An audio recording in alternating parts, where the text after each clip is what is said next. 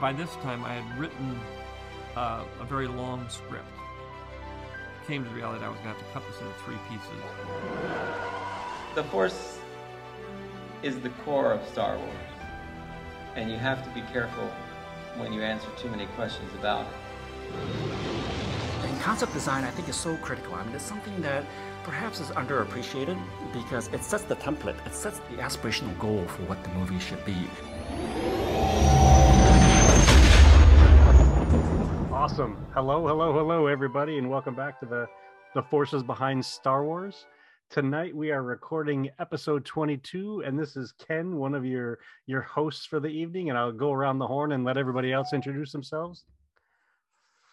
We never know who's next up, but I'm a talker, so I'm Demetrius. Lovely to be back. It's been a while. Anthony Gone. I'm also a talker, and I'm glad that Demetrius is back. Uh, I'm Dexter Weeks, and I'm glad to uh, be doing another episode with everybody. The gang's all here. And I'm Stephen Pershing, and I'm delighted to be here. Thank you. Well, that was a surprise. I did not expect that. One of many. I actually think tonight's episode is going to be all about surprises because I can honestly say I never anticipated doing tonight's show. And so Hmm. I'm going to turn the microphone over to to to Anthony to share the introduction of what the topic of tonight's episode is going to be. This is good cop, bad cop, isn't it? No, it's bad. There's- Cop, except Bad- there's, yeah, I don't know. Who, who, there's a lot of good cops here. Where's one bad? So the episode tonight is about the Last Jedi, and the reason I, I wanted to have this episode was um, I love Star Wars. I mean, I really love Star Wars. That's why we started the episode, you know, this podcast. Um, but I really have a problem with the Last Jedi, and I also have a problem with people defending the Last Jedi.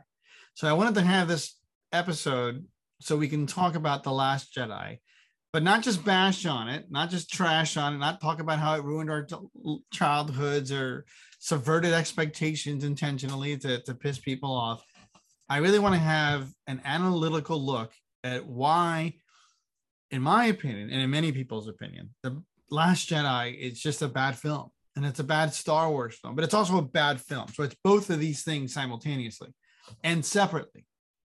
So we have a couple of topics. We we we wrote our show notes down. Everybody contributed, um, and I'm going to let Ken. I'm going to ask Ken. I'm going to let him. It's not my podcast. It's our podcast. I'm going to ask Ken to moderate the tonight's discussion so we can have a, a discourse that isn't just piling on and trashing on the movie. Ken, I will imagine that you can take a a, a, a more neutral stance. So when one of us gets a little carried away, you can say, "Hey, look at this other point of view." I'll, Um, I'll play the Rumble Stripture tonight. And Okay. just before we get too far into it, do you know what happens to be special about tonight and and this episode? episode 22. Yep, episode 22. I do not.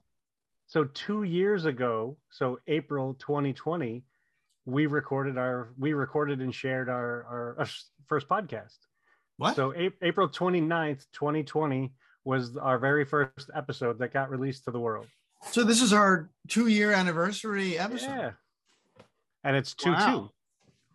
Pretty So- awesome. Episode 22 on our you know close to our our two year anniversary and now and we've our, our our podcast has grown from from just a, a dynamic duo to a, a fantastic fivesome if that's a thing Somebody called it the Bad Batch earlier, right? I, how about we call ourselves the rad batch instead of the bad batch That'll work. Depends on how this podcast goes, Anthony. Well, let's see. All right, Ken, lead us, lead us, lead us in as as always. Absolutely and before we get too far into all of the the depth and detail that we'll, we usually get into i want to mention something that came out um, in the the art of the last jedi book. And in that book there was a statement um, and for those of you that don't have it the the art of the last jedi was a book by phil szostak that kind of follows the trend of star wars movies that after each star wars movie is released they they have an art of book they have a visual dictionary and so on and in that book, there was this excerpt that said, in the midst of his last Jedi screening series, Rian Johnson was invited to join Lucasfilm's informal intellectual property development group uh, to deal with a specific filmmaking problem. And that group, uh, the, the members attending that group included Kiri Hart and Pablo Hidalgo, John Knoll, or sorry, wait, I, I want to make sure I'm reading my notes properly. I apologize. The Photoshop guy. Yeah, uh, John Gase, uh, Gatum, Doug Chang, Dave Filoni, John Knoll, the the Photoshop guy, Jason McGatlin, Brian Miller, Dennis Muren, and Skyrock Skywalker Sound audio designer Gary Rydstrom. That's So a hell all- of a team. That's a hell of a team, and they were all there when Rian Johnson was putting this movie together with the rest of his team.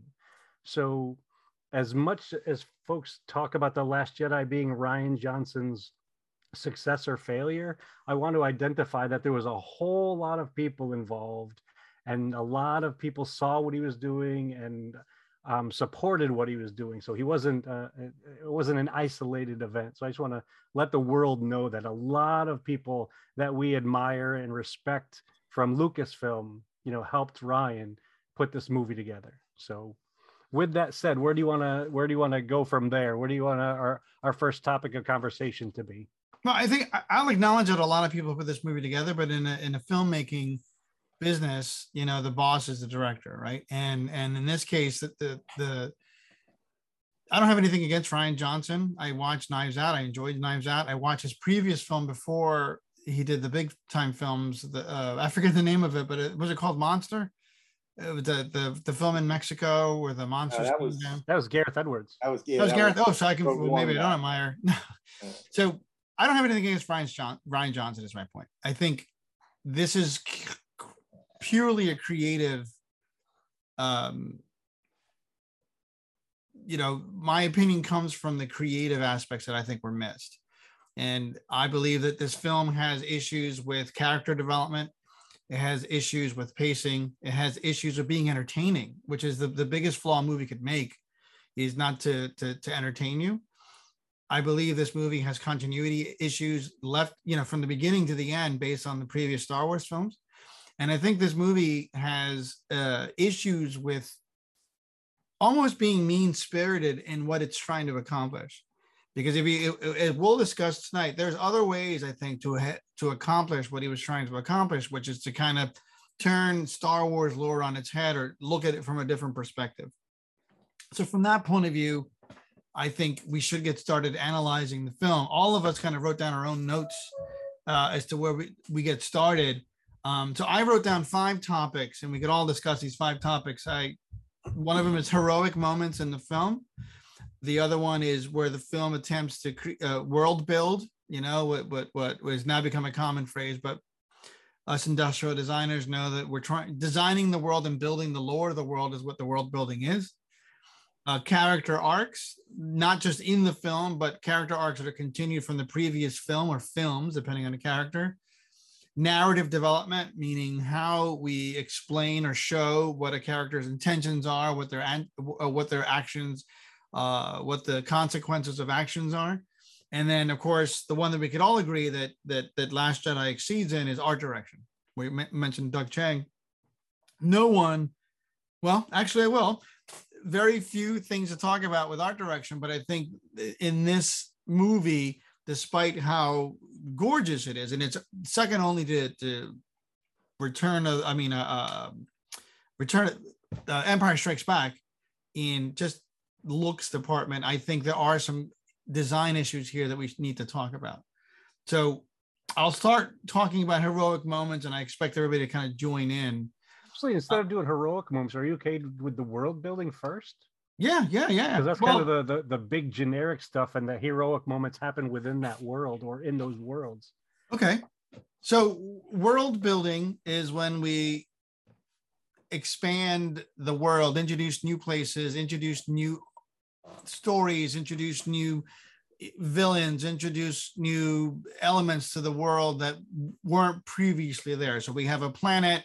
We talk about the politics of the planet, who's in charge, what does it look like, what's the climate, what are the weapons, what are the vehicles, uh, that's generally what world, building is. And massive art teams of hundreds of people put these things together, both from the sound aspect, from pre production to what it looks like, to the computer departments who actually animate these things, and, and, and model builders and set designers and set builders. So this world building is a big deal when it comes to films. And in Star Wars films in particular, more than most other films, I say maybe more than any other film, uh, maybe Marvel comes second. World building is what defines the difference between Star Wars and say Star Trek or any other science fiction fantasy.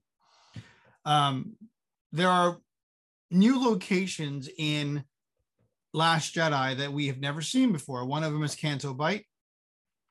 Um, the other one is uh, the uh, well, Ahch-To we sort of saw in the Force Awakens, but we get a, a deeper look at it, and we also see um, uh, somebody help me out. Crait, the, the planet of Crait. Yeah, that's that's uh, Demetrius's background. Right. The, yeah, that, yeah. that salt planet with Salt, the, the Utah the red planet. crystals beneath. So I'll start with the casino location. And and one of the things about Star Wars is that you go to these locations that are very, very, you know, fantasy oriented. So you see Bespin, which is a giant floating cloud city. You know, you see some of these, you know, Naboo, which starts having, you know, you see Italian palaces, but also expands into these great dome structures. And then you go underwater and you see these bubble cities there's a lot of things in Star Wars that are just fantastical. Even the Dune planet, which is a you know something we have on Earth and it was filmed on Earth, have craters where you put Mos Espa. It just things are generally more grandiose and more exciting than on Earth. Canto Bight, I think, is a real letdown. And I think the reason it's a real letdown is it doesn't look even as exciting as Las Vegas does, right? So you can the only thing we have to compare it to are cities in the real world that are casino cities. So Macau, Las Vegas, Atlantic City. And I would say the Canto Bight actually looks less exciting than the real world Las Vegas, which is a real failure for film.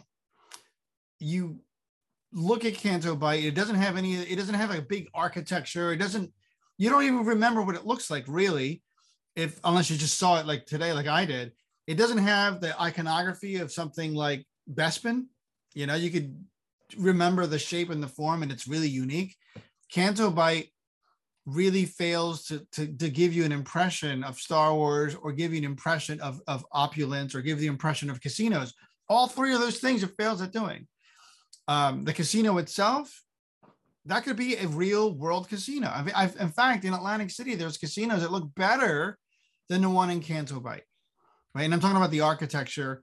Inside, uh, there's a real lack of monsters or characters or creatures, which is something that Star Wars has always had when it when they visit off-world planets, right? So there's more humans in Canto Bight than creatures. Is that by design? Is that not by design? I don't know.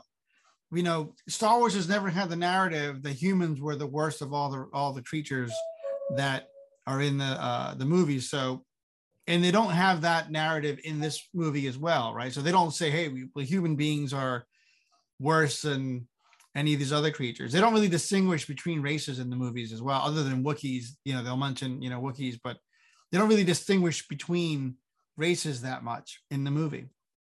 So, Canto Bight also has a lot of um, areas that I think are, are, are kind of puzzling, like the prison uh, you know, a really advanced society with a prison that doesn't have cameras to see what people are doing, or the jail cells where they have cards that could be reached from the people inside the jail cell. Um, I want to open it up to everybody because I've been talking a lot, but I, I want to talk about Canto Bight and just the lack of impression that it leaves is really kind of underwhelming. Do you guys think? Yeah, I, I wanted to ask like a devil's advocate question because I don't disagree with you. I but this connects to one of the comments that I put in in our notes was that I felt like they spent way too much of a movie to try to find some code breaker to do blah blah blah blah blah. And it almost felt to me like that one scene from an austin powers movie where like the guy standing in the hallway just waiting for the steamroller to run them over and they just kept playing it over and over waiting for the inevitable. And so what my question was going to be was maybe they actually didn't expect to use that much of the film dedicated to that. Like maybe it was supposed to be a shorter scene. They go, they find someone, they get out of there, where like it becomes almost like a textural element. And then they got through editing and like, oh crap, we don't have enough on the back end of this thing. So maybe we need to like stretch this middle section out. And then it feels underwhelming because there's not enough there. Just throwing that out as a devil's advocate question. Yeah, but if you go into the if you go into the Blu-rays deleted scenes, Which there's a there's a scene of Canto Bight that is actually more exciting than what made it to the final film. Right? They have The more bathhouse- creatures. The bathhouse scene you're talking about? Yeah, the, well, not just the bathhouse scene, but the fact that all the creatures that I just mentioned are lacking from the film are in the deleted scenes. True, true, yeah. And it the- the whole entire scene. I mean, right now we're talking about world building, but Demetrius is right. None of it seemed like it went anywhere at Well, all. I'm going to ask you a question. From your perspective, Mhm. what do you think the scene was intended to do? I think Because the scene was you're intended to set right- up. You're talking right now as as as fact that that scene was bad, that there wasn't enough creatures in it, um, and I don't know if that should be expressed as a as a stone cold fact. Well, no, that's of- my opinion, Ken. Okay, it's not a fact. Yeah. It's my opinion, but it's also a fact that the, that the deleted scenes actually had more creatures in it, right? So that's a fact. Um, why they got rid of it, you know, there's very little information on the Last Jedi anywhere, and I think that was deliberate. I think that Star Wars there was a troubled process, and and, and they just everybody clammed up. So all we have as evidence is what we see and what's on on the deleted scenes, but I think the intention of Canto Bight is pretty clear. Canto Bight was supposed to, from a story arc point of view, that's where the rebel, well, the, the resistance found the code breaker, which I think is a whole, which we'll talk about later. But from a, a, a narrative point of view, uh, meaning like what is it that we're learning about the world and world building point of view, Rose says what Canto Bight is all about. You know, she wants to put her fist through that beautiful town or whatever it is. She, it's where the rich people take advantage of the poor people and exploit people and that's the setup of that town you you see the the rate the the what do you call it Call the Rathiers? is that what they call them Fathiers. Fathy, yeah. the Fathiers you see the scene where rose says hey you know this town has some flaws in it and inconveniently finn looks directly at the the the the Fathiers being beat with the whips and then the kids trying to defend one of the Fathiers and then the whip the the the Fathier trainer whipping the boy or about to whip the boy i think the narrative decision to put Canto Bight there was to show a distinction between the very rich, what they've never really shown in Star Wars, and the people that make those people rich, or the people that the rich people trample on. Well, we have, we have to remember that there was lots of rich people in Coruscant, including the politicians, which we saw lots of in the prequels, and there was lots of development of both Rose and Finn in those scenes in Canto Bight. I mean, do we know Rose- where Canto Bight is in the relation of the universe? Like, could that just be the Reno to them? Where like that I think it far supposed out, to it's be, actually um, pretty great, but generally it sucks if you compare it to anything else. What's that one place where they do the uh, the the no races offense to any the- listeners from Reno. Is that Monte Carlo? Is that what it? Is that kind of like a one of those? I think it's supposed to be Monte? Carlo, but it comes off as Reno, which is kind of the point, right? I think it is supposed to be Monte Carlo, but it, it- just misses. I mean, you have the same. Look at Naboo, right? There is a scene when when that submarine that Ben Kenobi and Anakin were in with Jar Jar that surfaces to the top after that chase scene underwater. Yeah. That scene where it surfaces has more visual flair, which is it lasts like two seconds than the entire Canto Bight scene. Right. So Ken, you're right. It is supposed to be Monte Carlo, but Monte Carlo looks better than Canto Bight. And I think that's from a from a from that point of view, I just think it doesn't really work.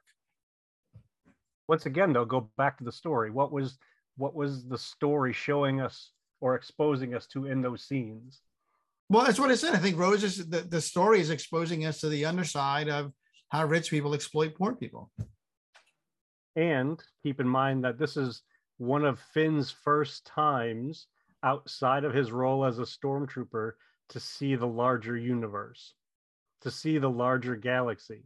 He thought the place was amazing. So he walked into this casino where it's flashing lights and and people in fancy black and white clothing and there's there's there's hundreds of different folks around.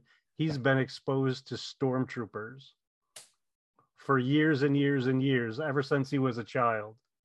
And he thinks it's glorious. And she tells the story of her life and her experience. that the Empire destroyed what her family held dear. They took from the planet and destroyed it without any care of the individuals. So that's the kind of stuff that showed up in Canto Bight beyond the flashy lights and fancy costumes.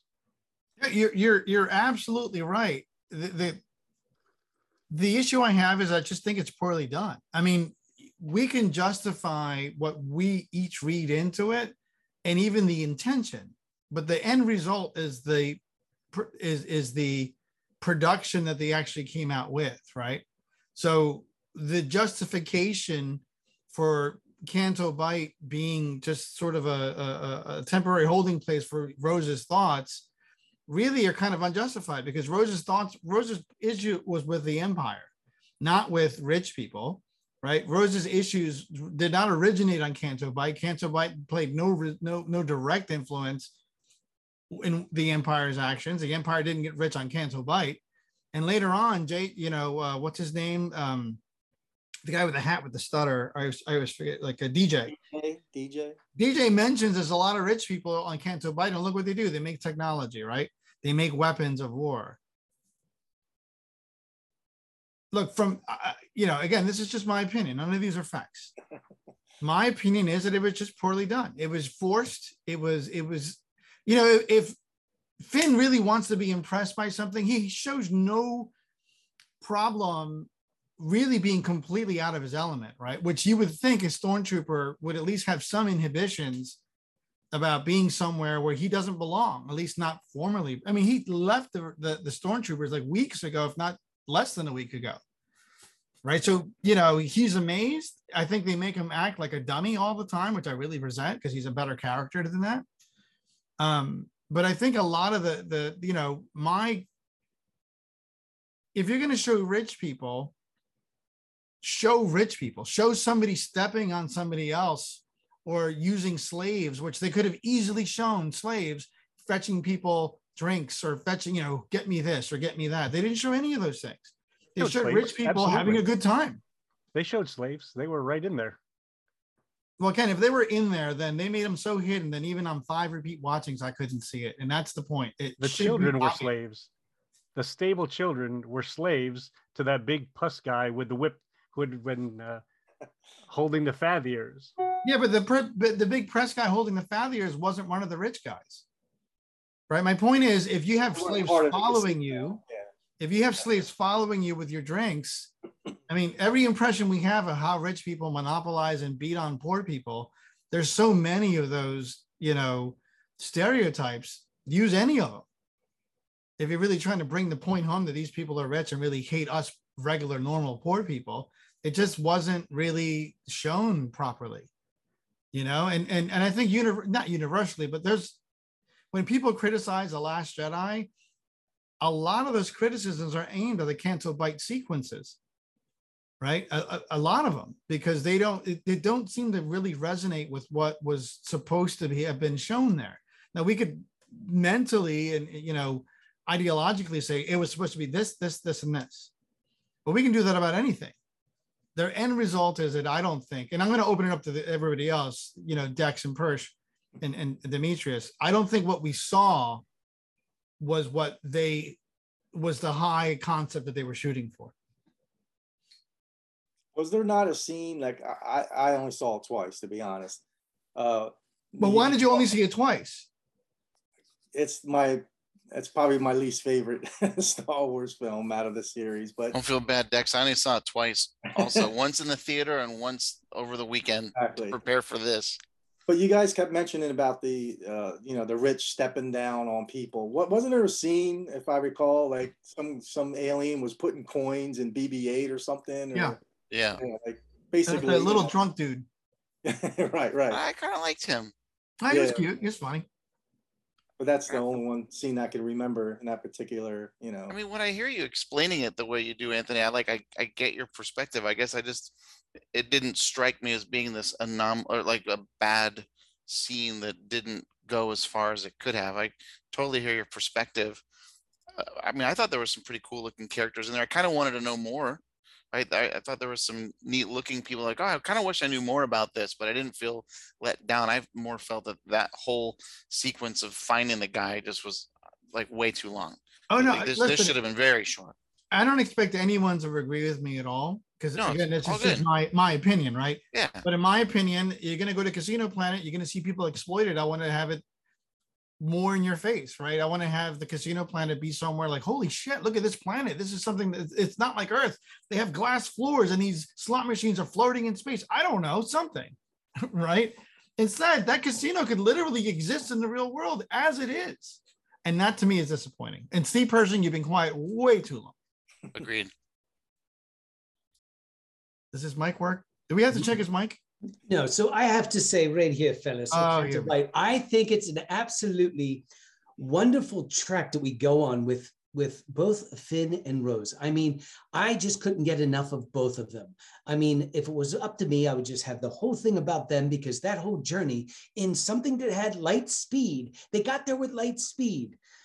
Even though the whole everyone else is trying to get somewhere to make a communication uh, with a power array, but they had a light speed vehicle. They probably could have got help and everything, but instead they went to a casino.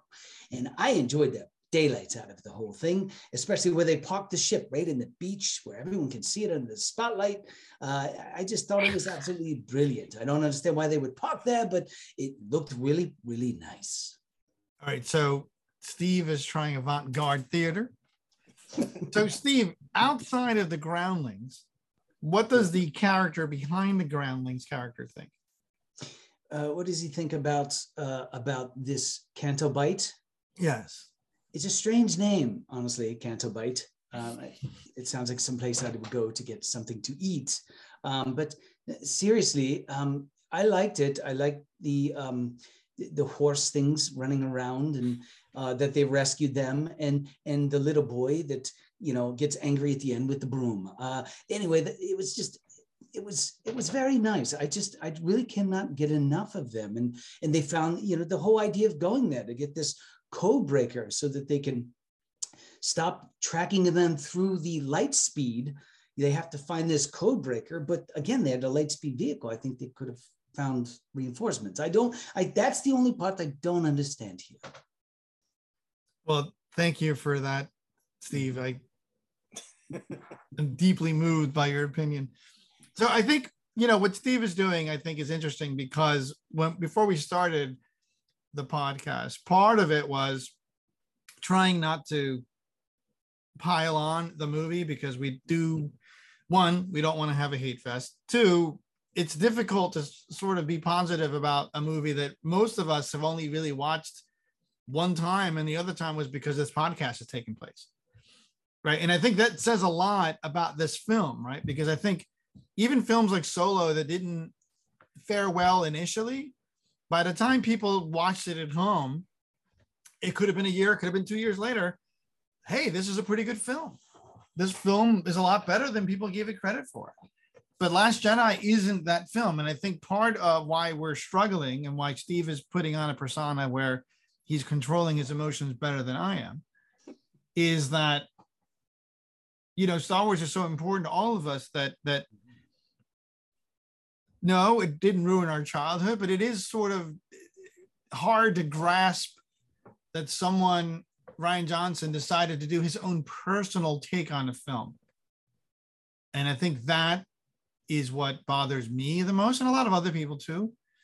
Not that Rian Johnson didn't have good ideas, but that Rian Johnson, you know, from what I understand, deviated not just from JJ's approach, but also a lot of the other on-set designers and and and, and other people on uh, making the movie that said, "Hey, I have other ideas." And like Rian Johnson, you know, you become a director, you're in charge. And I It think makes me sad to hear, man. It really does. I don't know. I I I saw it twice. I saw it in the movie theater, and I admit I left the theater thinking, yeah, it was pretty good, but you know, I didn't love it. But then when I watched it again over the weekend, I then I felt bad. I'm like, actually, I kind of like this more than I remember. I, I actually would watch it again. Solo, I actually felt the exact opposite. So I watched that again because at your urging, and I was like, yeah, no, I still don't really like it. Um, I don't know. I, I Fair found it enough. entertaining. uh, this will be fun debate. I'm really eager to get deeper into this because I I don't take it that personally. I actually kind of want to watch it even a third time now, just to spite you a little bit.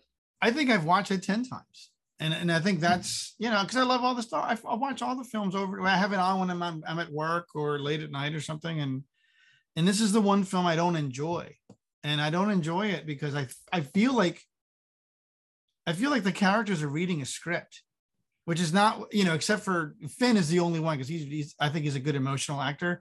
But I feel when they're reading their lines, I feel like they're reading lines. You know, like at the beginning when they're telling the jokes and about Hux's mom, I just feel like it's so forced. Like that stuff, without a doubt, that stuff goes right back to Phantom Menace, where I'm like, oh my god, can you like seriously get rid of the cue cards and just make these people act? but there's still characters that you really love. Like they're great characters. So it's kind of like, ah, maybe not presenting the best, but it's still Rey, It's still Kylo Ren. It's still Finn. Like they're still awesome characters.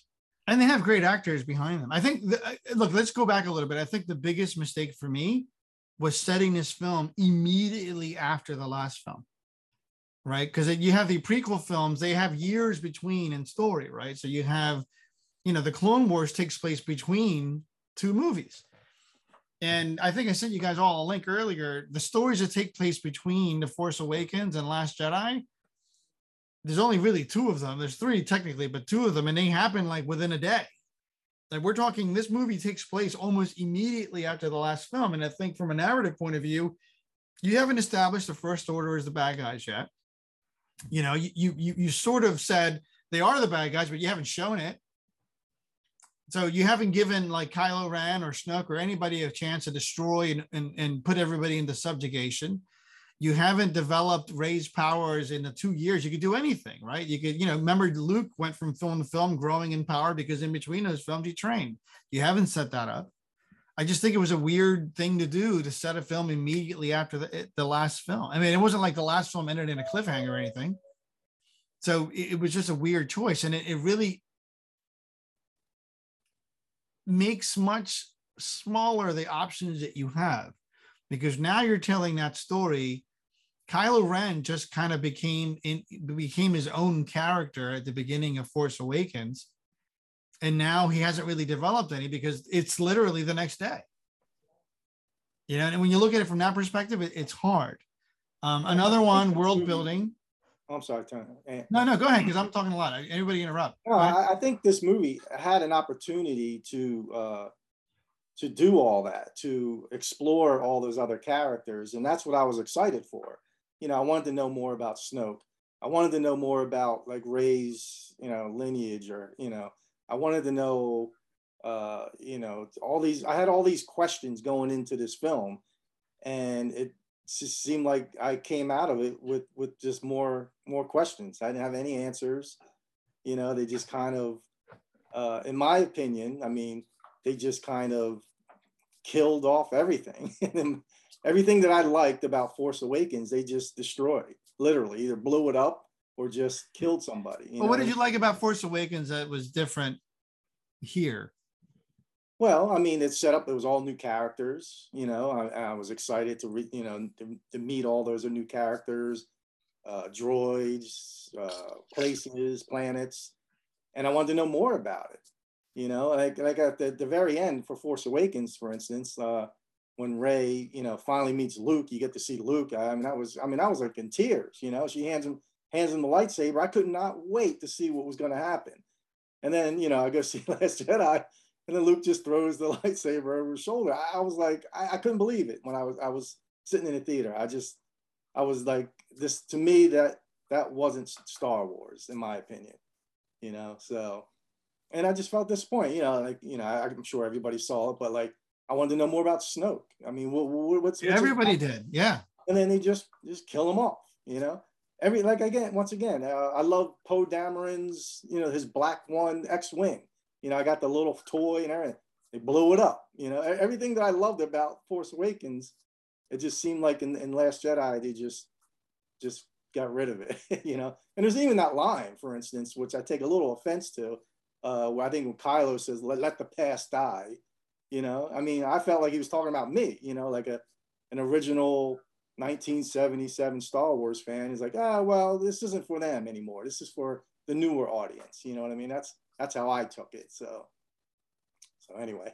No, no, a lot of people read that line that way. You know, Ken, what do you think? I mean, that, that line has been interpreted to be Rian Johnson saying that about all the lore and all the expectations, right? Exactly. That's, Well, how that's what felt. folks have said, but I I don't subscribe to that. Not even in the slightest.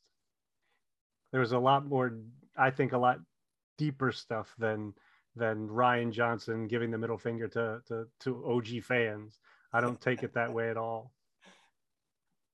Well, I think one of the things going back to world building, and this this does bother me probably more than Canto Bight, just saying something, um, is the Crait, the battle of Crait, right? So the battle of Crait, we're introducing new speeders, these giant M6 walkers, a new world, you know, this giant blast door that the rebels have hidden behind, the resistance is hidden hidden behind.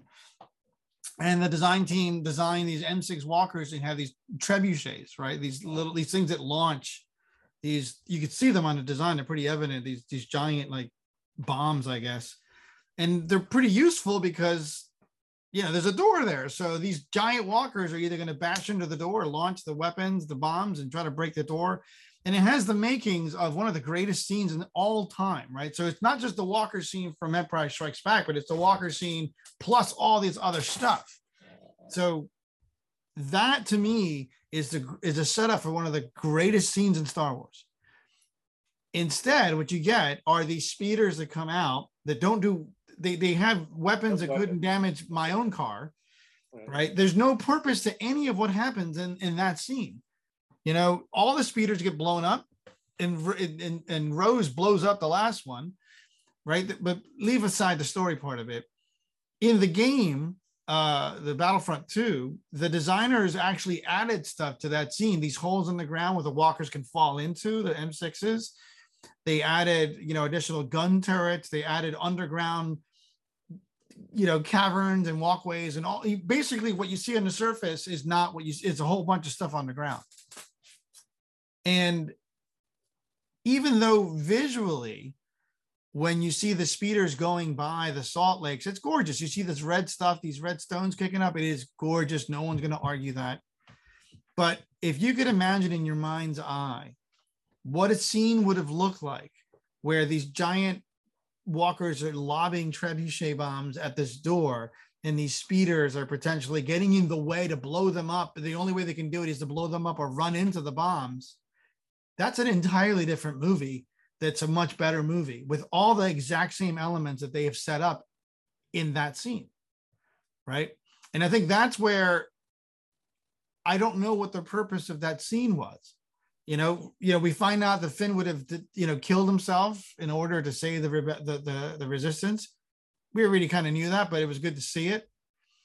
But from a world building point of view, when you have all these great toys and you don't use any of them, it's really a missed opportunity right and i think that's one of the things that makes me as a because to me and again it's my opinion star wars is all about these great battles too it's all about the stuff that just can't happen on earth because it's so over the top ridiculous right? If you could imagine like one of the smaller walkers going down and a bigger walker trampling over it to get through and then all of a sudden the rebels blow this up and this thing goes down and just you could just think of a million things to do with those toys.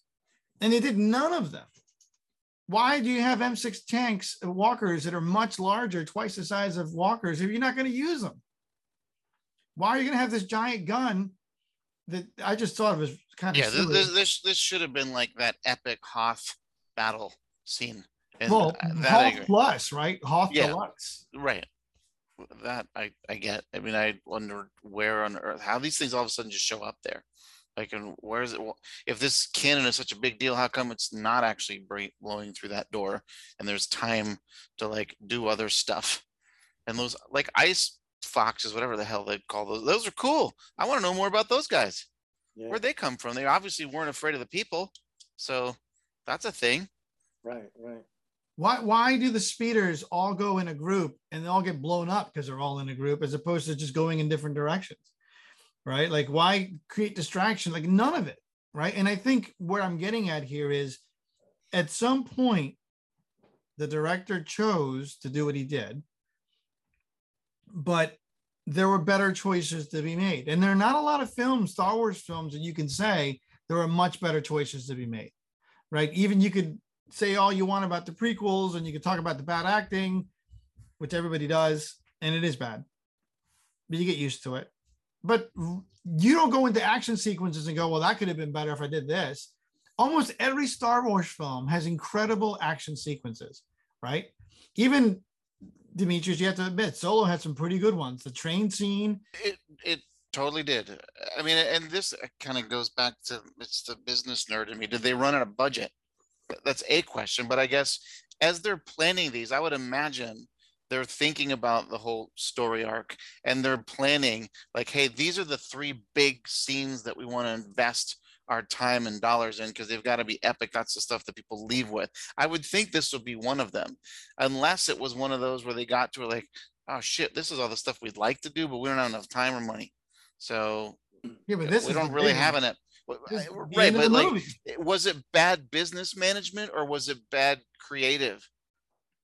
Yeah, I think with the business management side of things, this movie worked better than a lot of the other ones. I mean, look back at um, Irvin Kershner's movie. How much over budget was he with The Empire Strikes Back? You you don't hear any of that sort of talk about The Last Jedi, whether it was over budget or they had to you know go longer in, in filming. None of those things happened with Rian Johnson's movie. And when you listen to the folks talk about the movie, that the movie that was on film was kind of the movie that Rian made from the beginning. So it didn't have all the other drama that was involved with the other sequel movies. So whether you're talking The Force Awakens or The Rise of Skywalker or even the standalone movies, or Solo, specifically Solo, right? yeah. Rian Johnson was tapped to do this movie. Rian Johnson did this movie on time and uh, you know at budget. So the business side of things, I don't think it was a matter of not having money to do other stuff. This is what Rian Johnson wanted to show the world, and the team got behind him and made that happen. Yeah, I think Ken's right. I mean, if you read the book, the making of, this is kind of what they storyboarded, right? And I think that's that's again going back to the the whole premise of this podcast, talking about the makers of the films. And, and with that said, what were some of the other elements for the you know specifically you're talking about Crait what were the other elements beyond just the the visuals of the battle? What were the other parts to that piece of the story? What do you mean? Uh, in what way? So for instance where was finn in that that part of the story? What was kylo doing in that part of the story? What was the the first order versus the the the remaining parts of the resistance? What were they doing not just about the the scenes and the, the the, ships and and the battles, but what was going on in the story at that time. Yeah, yeah. The, the, the reason I'm dealing with the visuals and and the world building is because that's kind of the topic. I could change over, um, but I, and I think that that's there's. So I'll give one last world building, and then we'll get into that kind of stuff, right? Um, because I think it's a different discussion, right? Because I think where I I believe the film could have done made different choices um, in the world building. I also think there's a lot of character arc stuff that could have been done and, and story narrative stuff that could have been done differently. Um, the last one I'll get into with the world building is probably the first the first battle that you get into with these bombers, which I like the idea of these World War II bombers with gunner positions and all those things at the at the beginning of the film. Um, I think the the the, the so the trench scene from Star Wars A New Hope has to be one of the top five scenes in all movie history ever. Right. I've watched that a million times like everybody else. And and even though the the the, the special editions add some CG to it, it's really the same scene, just a little prettier looking. And the narrative, the tension, everything about that scene is is so perfect that you wouldn't want to change anything about it, right? Um, or not anything substantial. And I think Rogue One had just incredible space battles. Um, you know, they were sort of parallel with what was going on on the ground. And the prequels, especially, um, Revenge of the uh, of the Sith had another great space battle. It was a little bit truncated. It wasn't a narrative. There's just things going on, and there wasn't a story being told in space because they were actually going somewhere. But it was still pretty goddamn exciting. And I think at the beginning of of the Last Jedi, you have Poe leading sort of an attack on the the the the, the Star Destroyer um, that brings up these five bombers, and when that scene starts, and I actually remember how I felt in the theater, I'm like, this is exciting as hell. But as soon as the battle started, I thought too much narrative was given inside the ships and, and, and Rose's sister, and it just kind of became silly, right? Do you have all these TIE fighters and five bombers. That's all you have five bombers, and they're pretty big, they're not small. And if they get hit once, they just blow up. And then, in fact, one blew up and took out two other ones. I'm like, what the hell was the point? Why would you stick these bombers next to each other if these things can just self explode like that? You know? And they were slow too. They were very slow. They were Yeah, very that- slow, right? By the time That the seemed dumb. I didn't get it. came out- Do you guys remember Memphis Belle, which uh Absolutely, the movie Memphis Belle? Yeah, yeah, yeah.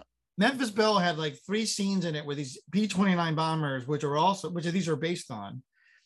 That story, the Memphis Belle story, with these little planes, it was like the same scene, but in space, right? These little planes are defending against you know, the, the Nazi planes are coming in and and you know, pilots were dying just protecting these bombs. None of that stuff happened here. Right. There was no epicness to it. It was just like a really cool visual. And then all of a sudden you're down to one ship and you're thinking this ship it's by itself just blow it up. Like you have 3000 tie fighters. How can you not blow up that ship? And i know that this is a fantastical movie and that we're supposed to leave our brains behind but at some point you start thinking this is just silly. Like it's silly because it feels forced to me because i know the story is supposed to rely on this girl who hits the button and it's all dramatic but it just doesn't feel like it really happened to me uh, and I think that's where the world building starts falling apart.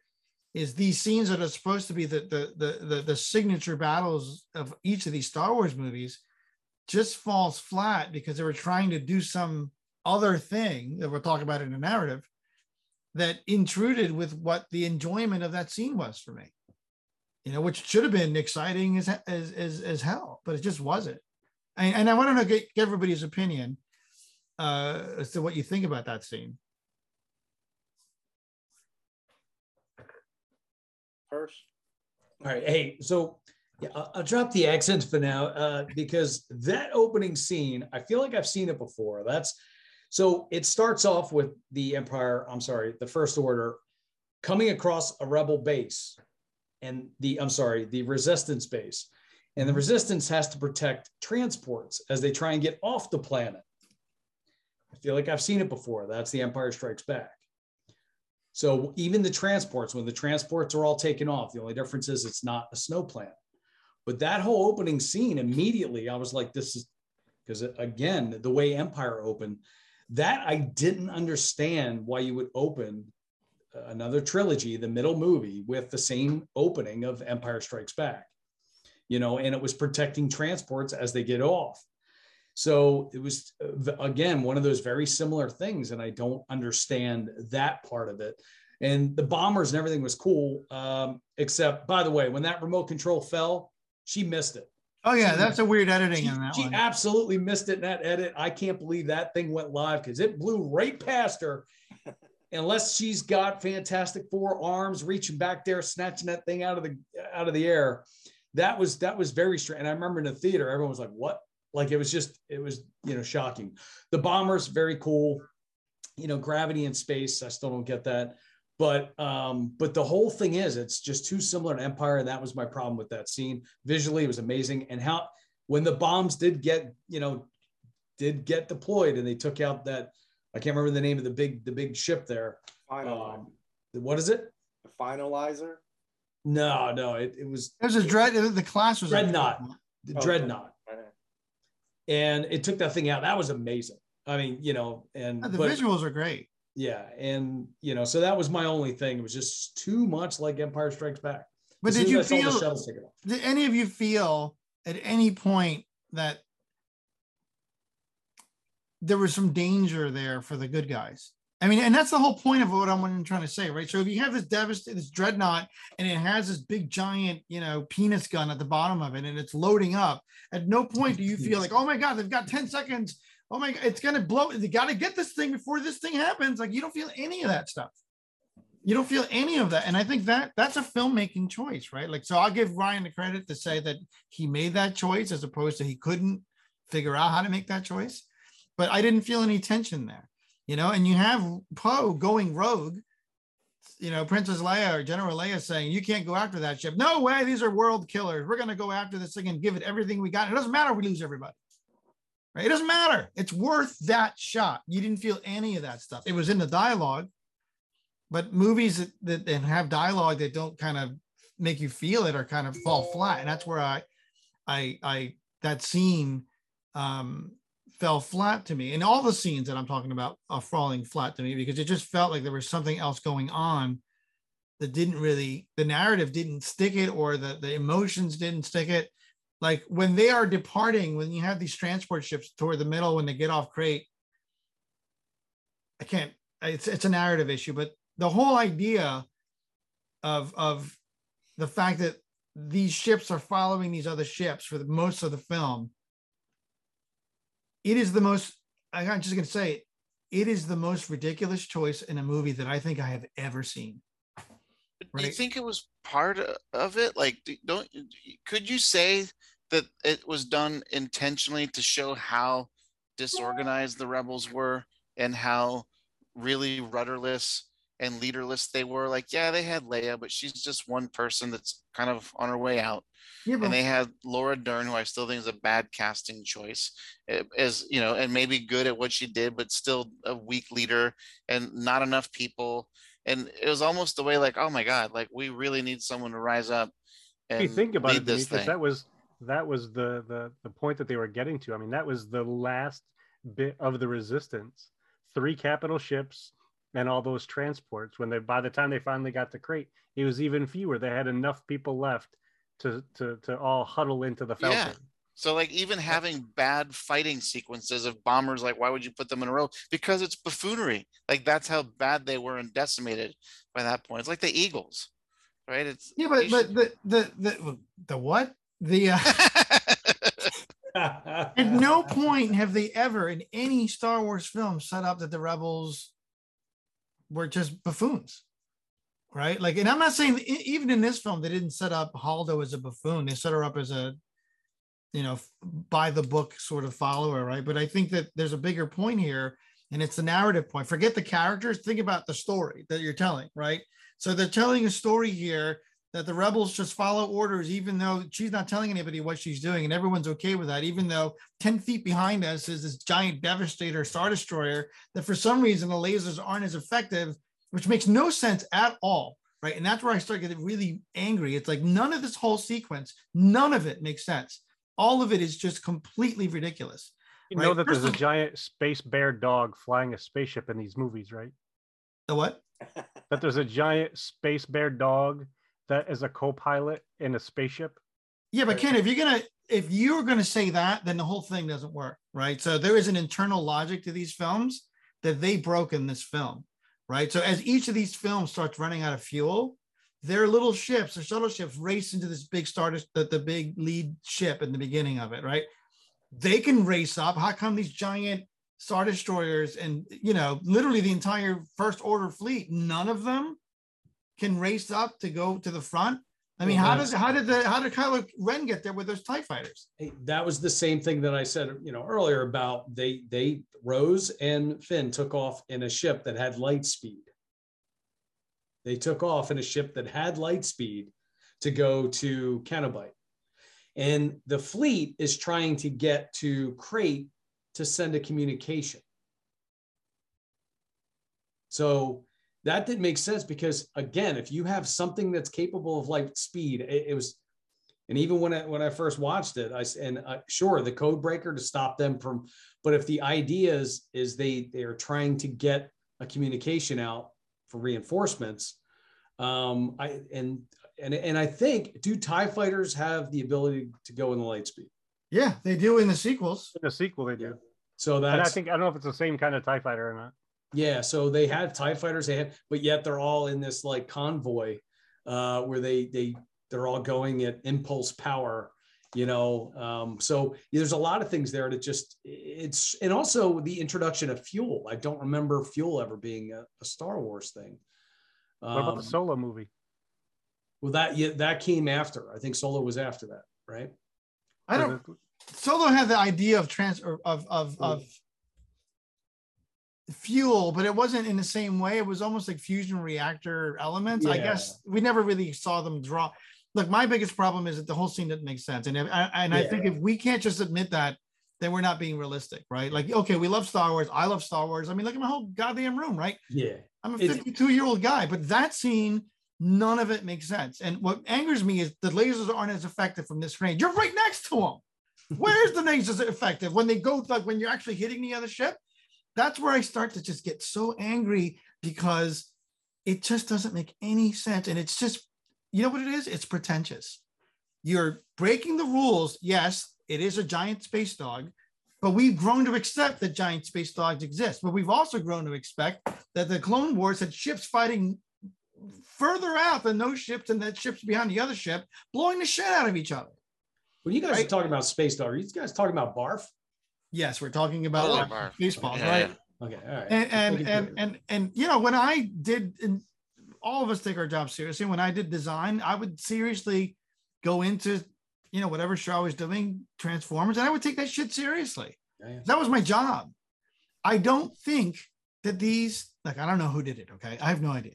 So I'm going to blame Rian Johnson because he's in charge. I don't think he took it seriously. But it, there's got to be people a that know if he was a tyrant and had them change everything because like the what you're There's no talking about with the lasers, but No there's one. it's canon. Uh, There's no way that Doug Chiang didn't be like, ah, Rian, I hear what you're saying, but like that's not how these guns actually work. It actually does this. Oh, okay. Like See, why I unless he was off. controlling all of it, Well, then as a you'd hear about director, that. and no one's heard any stories. I mean, I haven't seen. I looked before this episode. I haven't seen any stories at all. Like Not just about this, but Solo either. Rian Johnson. Solo either. Like, and that that was filled with like trouble. Well, that's why I started off our conversation with that that excerpt. You know, while while it is true Rian Johnson was the director, he was definitely not working in a vacuum. He had all of these team members who got behind the story. They were less concerned with the physics of the ships and the and the armaments and where they parked and all that, and was more focused on the story aspect of it. Well, Ken, that's an assumption though. Why would they design trebuchets into M6s if they weren't going to use them?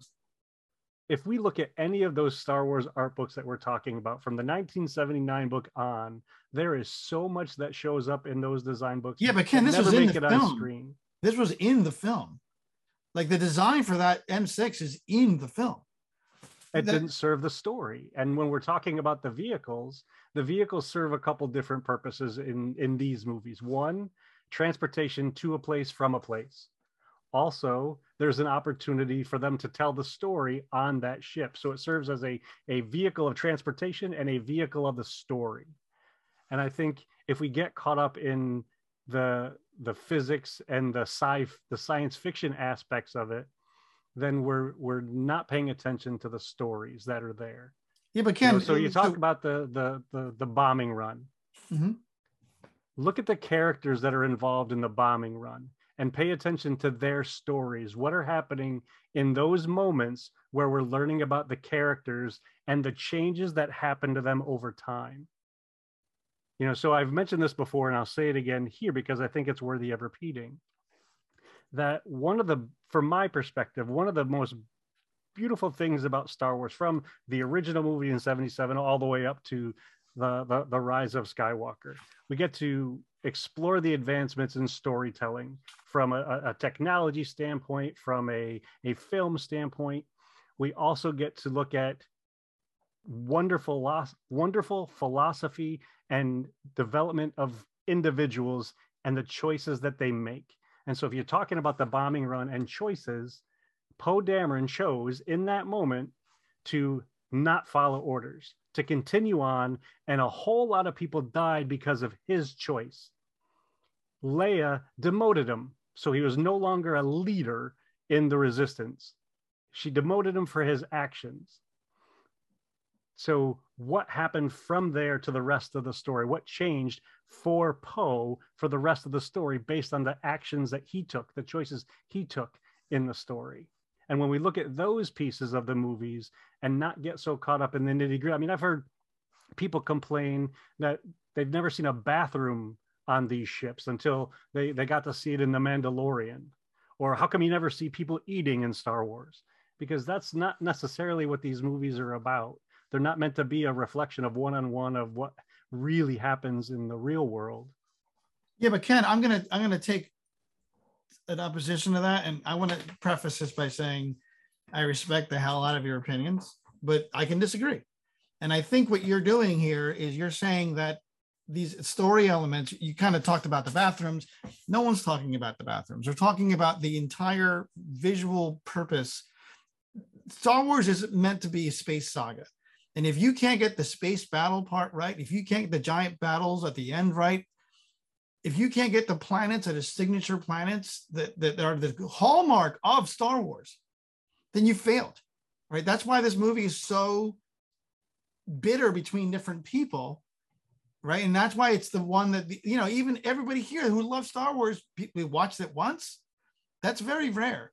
And there's a reason for that. It just isn't that entertaining. And if and if we start looking for subscript and what they really meant, then we're watching a different film that one that's in our heads. It's not what was on film, right? And what was on film is a failure, on my opinion, right? My opinion. And it's a failure because if you're looking at the motivation for the characters in a space battle, you the whole purpose of the space battle is to entertain you. It's not to think about what was Rose's sister thinking about. You don't even know who she is, right? Like, okay, we're talking about Poe. You mentioned Poe Poe broke Leia's rules. Okay. What if Poe was right? Let's have that debate. Not us, but let's have Leia and Poe have that debate. Right? He was talking about world killers.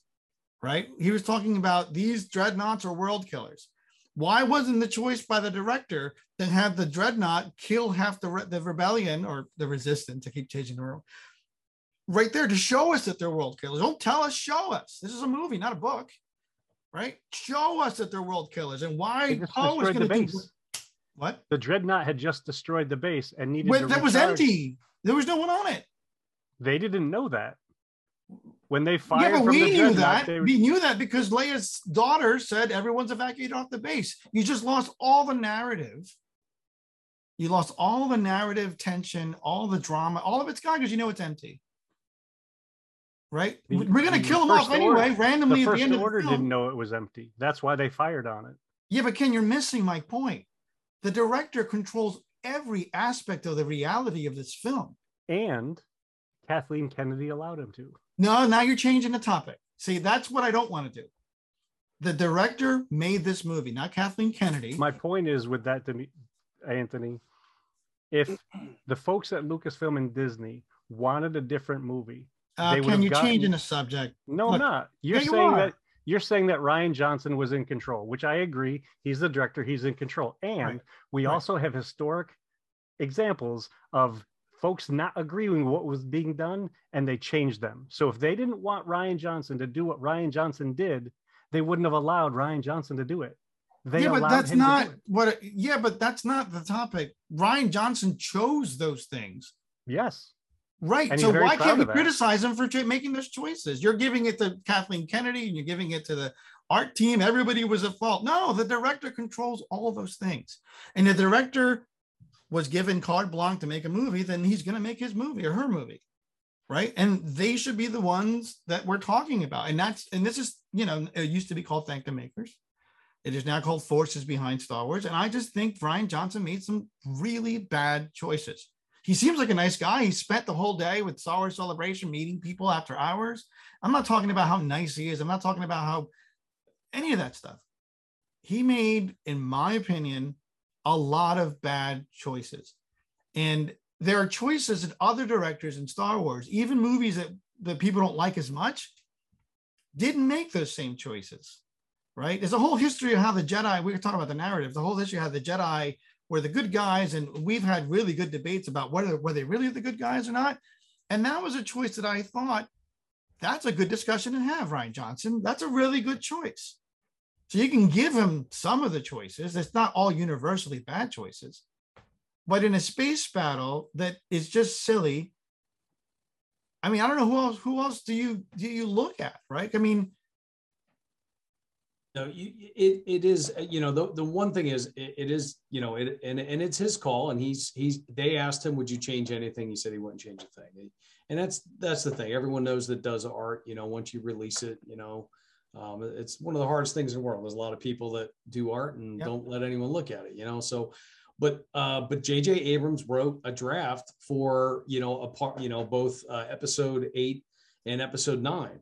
And when Rian came in, he basically scrapped the entire thing. And in fact, you know, it, has been quoted that that there was nothing left, you know, from that draft of the uh, of the second of the trilogy. And my big problem is with Disney and with you know, and and and I'm sure they've learned from it. If you're going to, you know, introduce a trilogy, have a plan.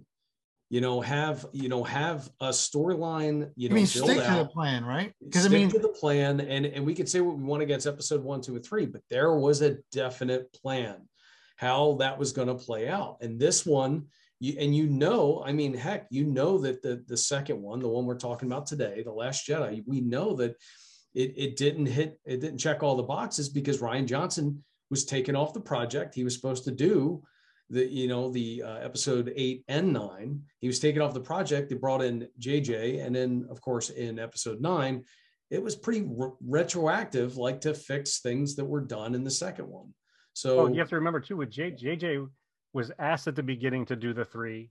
yeah He said he wouldn't do the three. yeah He did the first one, yeah and JJ wasn't the first choice for the last one.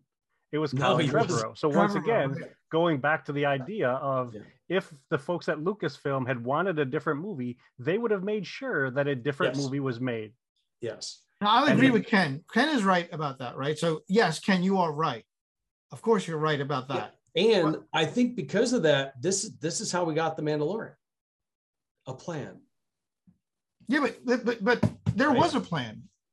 Kathleen, to Ken's point, Yeah. let him deviate from that plan, which was a mistake, yeah, yeah. right? So Ken is right. Kathleen Kennedy and whoever else is at the upper echelon of these things said, "All right, here's Rian Johnson. Do whatever you want." That was a tremendous mistake. it was a risk First of all, I think the Trevorrow script that was just leaked again, that shows you where that arc was going to go.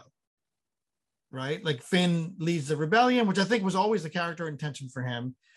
Um, and, you know, Rise of Skywalker is not a perfect film, but I think it had a lot of things to do.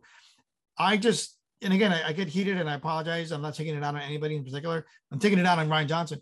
But I think what we saw in this movie is a lot of good ideas, but a lot of, you know, it's almost egalitarian. Like I know more than you guys who love these films. So I'm going to do my version of it, whether it matches what anybody expects or wants, whatever.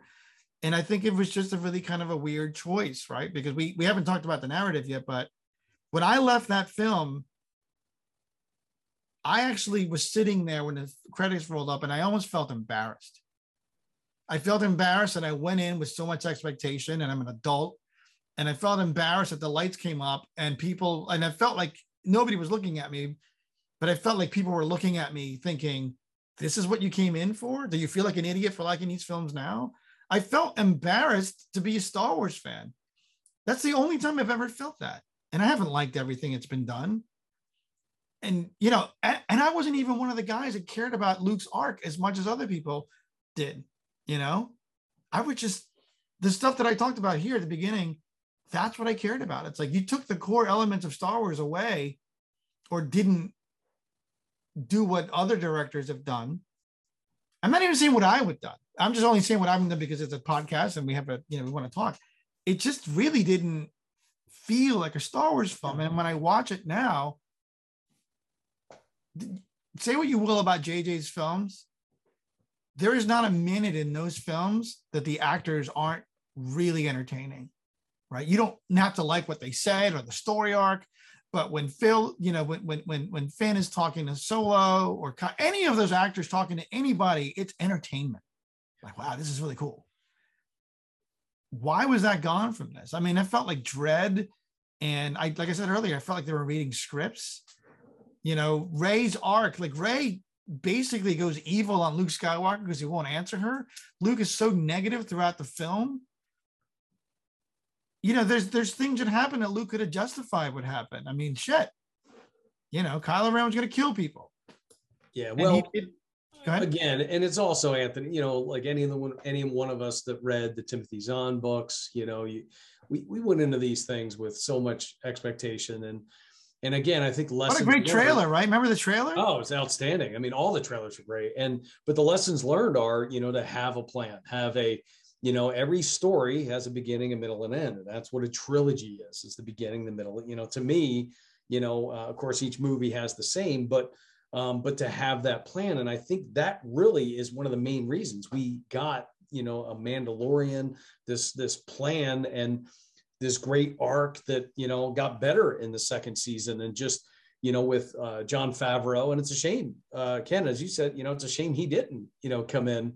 I would have loved to seen his take, and I hope they give him something. Uh, you know, I hope he directs the Mandalorian Wars. I hope that is one of those untitled Star Wars projects that's uh, in the pipeline. I would love to see the Battle of Mandalore directed by, you know, Favreau in on the big screen. You know, but I think, you know, that's a lessons learned from this. And but again, you know, you you you know, it's a lot of you know, uh, you know, finger pointing, or it can be, but at the same time, you know, it's hard to watch because because it's Luke, it's our childhood, and and Dex, you you know, that's your big thing is, and and the one quote, you know, that uh, is Mark Hamill's quote that he later, later retracted was. At one point, he had to say to Rian, I pretty much fundamentally disagree with every choice you've made for this character. Now, having said that, I've gotten it off my chest. And now my job is to take what you've created and do my best to realize your vision you know and that again because i think we all felt the same way as mark hamill that that's not the luke that he envisioned and stuff so you know there's a lot of stuff that went on there um you know but when it comes down to it it, it is the director and he but i will give rian credit he stands behind his movie and he's not and you know and you know but if we all had any art that we've done we all wish we could have done it differently. But once it's out there, there's nothing you can do unless you're George Lucas and you do a special edition, special edition, special edition, and you keep adding stuff. But everyone Well, else, also too it's out. looking at this set of movies in comparison to the others. So how many years were there in between the original trilogy movies? Two or three, right? Three years in between each. How many years were in between the prequel trilogy? Three Uh, years in between each. And they were only working on those movies. With the sequel trilogy, there was only two years in between each, and they were working on other stuff. Yeah. They were working on other movies, they were working on animated things. So there was a lot more Star Wars in a much smaller place. Yeah, but they didn't. more that- reason why you would want to have uh, a plan. You would yeah, want but to have with that plan in mind, second, third movie. so we started off with the the original trilogy. Yep. The prequel trilogy, they knew that they had an end place. They knew that the story would have to go from somewhere to where it's, where a New Hope started. We didn't have any of that for the sequel trilogy. It was, you know, the galaxy far, far away. Who knows where it's going to go? No, they did know. It was. I mean, that's what the Trevorrow script was. I mean, I But think that that- Trevorrow script wasn't that, that Yeah. didn't exist when they they had when they were working on this. No, Well, you're right. It didn't exist, but it was based on the original JJ outline. And I think someone at Lucasfilm leaked it on purpose because they were pissed at Brian Johnson. yeah, but it Maybe pissed was at the reactions of people. Hey, why did the Rise of Skywalker turn out this way? Well, this is what we originally had in mind. You but it know? was greenlit as a trilogy. And if you're going to greenlit a trilogy, have a plan. Yeah, but Steve, they had a plan. It's that they deviated from Yes. the plan. How do you think a script like that even gets released to the public and then Lucasfilm says, "Yeah, that's it"? Like Lucasfilm said, that is the script that we were going to write, we were going to shoot. That that there's a lot of politics behind somebody saying yes to that. You know that that that that wasn't an accident. There are people pissed about what happened and embarrassed because they get a lot of shit from people like me. um, uh, going back at them and I think, hey, we got to release this stuff because it wasn't my fault. I didn't do it. And and and to, to to the other point, the arc that was created was that here is in, in a sense almost Finn. I want to say Finn was the, the hero of the whole thing, but Finn was the stormtrooper that gets the other stormtroopers to say, "Hey, this whole subjugation system, we're we're not in this willingly. Screw this stuff. We're out of here." That to me, and and obviously that is what Trevorrow's script was. That's the end, right? That's the end. And then what's what's the other thing? There is no good and bad. There's gray, because that's reality, right? So there was a real end to this, but the deviation made it almost impossible to get back to that point. You know, you have to bring back the emperor because where's the you kill the bad guy? I mean, that that right there made no sense. Yeah. That was a tough one. And I think what's going to happen is you're going to see Mandalorian, you're going to see, you know, the, the the a lot of the shows that come out in that time period try to do what Clone Wars did, which is to retroactively sort of fix these things. Right. So you see the Mandalorian already putting in the clones of Snoke Right. And you know, Baby Yoda, you know, we don't any of us know what's going on, but some people suspect that Baby Yoda's entire arc is to create genetic material for the emperor to come back, right? Like I guess they're going to get into that at some point. Um, but anyway, I think Meech, Meech, you have to go, correct? I do. Yeah, this was lively debate. Enjoyed as always, but uh, you guys continue on. All right. Thanks, Demetrius. It's great Thank seeing you, you. buddy. Yeah, great to see you guys us, sir. also. Yeah, bye bye. All right. So we're going to go to Dexter. Dexter, you want to talk about some art direction issues? I do actually. Um, I want to get back to what you were saying, how disappointed you were at the end of the film, because for me, once again, when I was discussing the end of Force Awakens, you know, I was very emotional. I couldn't wait and couldn't wait. And I went into this movie. I mean, I had a, a pocket full of tissues. Like I thought, you know, whole thing with when you saw the trailer, I was like, okay, Leia is probably not going to make it. You know, I was ready for just a ball, like just balling session, you know. And uh, unfortunately, I never even grabbed the tissues out of my pocket. And by the end of the film, like like you, Anthony, I, was I wasn't uh, I forgot the the word you used, but I was more like like pissed off, honestly. Like after that, so I didn't even stay for the credits. And I mean, uh, this is the first time I just literally just got up and walked out. I was so upset and everything. But with that being said, uh, artistically and visually, it, it's gorgeous. I mean, it's just absolutely gorgeous. So well designed. I mean, the ships themselves. I mean, the whole uh, like Snoke ship, for instance, which is I want to bring up. Oh, that's a I mean, gorgeous ship. The most beautiful like scenes and colors, like the reds and you know the Praetorian guards. I'm not sure if I said that right, but just all those were like so cool looking and and then you had like the lightsaber battle which was very entertaining but i mean just just the design elements of everything remember the parts when uh, i guess after it got hit uh, from the light speed uh, the whole the Holdo uh, move maneuver or whatever Yep. you call it uh, when, when the flags are burning in the background and it's just it was just absolutely gorgeous Yeah. so but yeah i, I never want to take that away from you know Rian Johnson's film. I mean, it, it's top rate design, visually beautiful. Uh, it just all the other things that kind of don't work for me. So I just I mean, look at look at the red. Like so the red in Snoke's room is the first time that they really tried to design a mood into those kind of rooms, right? Because the the the the, the Death Star is sort of functional, right? It's a, it's a big mechanical thing, and you see a lot of exposed ductwork, and even the Emperor's throne room is really just this really tiny thing with like catwalks and like a gu- giant chasm that's going into the ground. There's no mood there, but if you look behind Ken, right. I mean that's that's a hell of look at that. Absolutely gorgeous. Yeah. It's ab- and it's the first time that Star Wars really said, "Hey, the bad guys have a lot of money. You know, some of them want to flaunt it." And then look what he's wearing, right? So he's wearing his golden Yeah, robe. gold, Right. So there's a Gold lot of ego there. There A little fancy ring with the obsidian on it. That's right. That's right. Yeah, you still have those weird things hanging from the ceiling, but you also have this mood that he's trying to establish that he's in charge. He's a king. And like, how cool were those guards? You know what I mean? Like, you, you Oh yeah, the other ones, like, uh, you know, and um, Return of the Jedi and stuff like. But they don't really do anything. They just kind of stand there. You know, the, these guards, you know, they were in the battles. They all had different weapons, which is kind of cool. You know, like the whips and the the the staffs and everything. It was uh, and you the breakaway all- ones, the the one that that came apart into to two Right. halves. yeah. I mean, how cool was that? You know, so Well, on Crait too, the color of the red motif oh is right, reused on Crait, right? yeah, that was and that was a throwback to Star Tours. So that that Right. scene where they they flew the Millennium Falcon through the crystal caverns of of Crait, right. that was a throwback to the original Star Tours ride at Disney.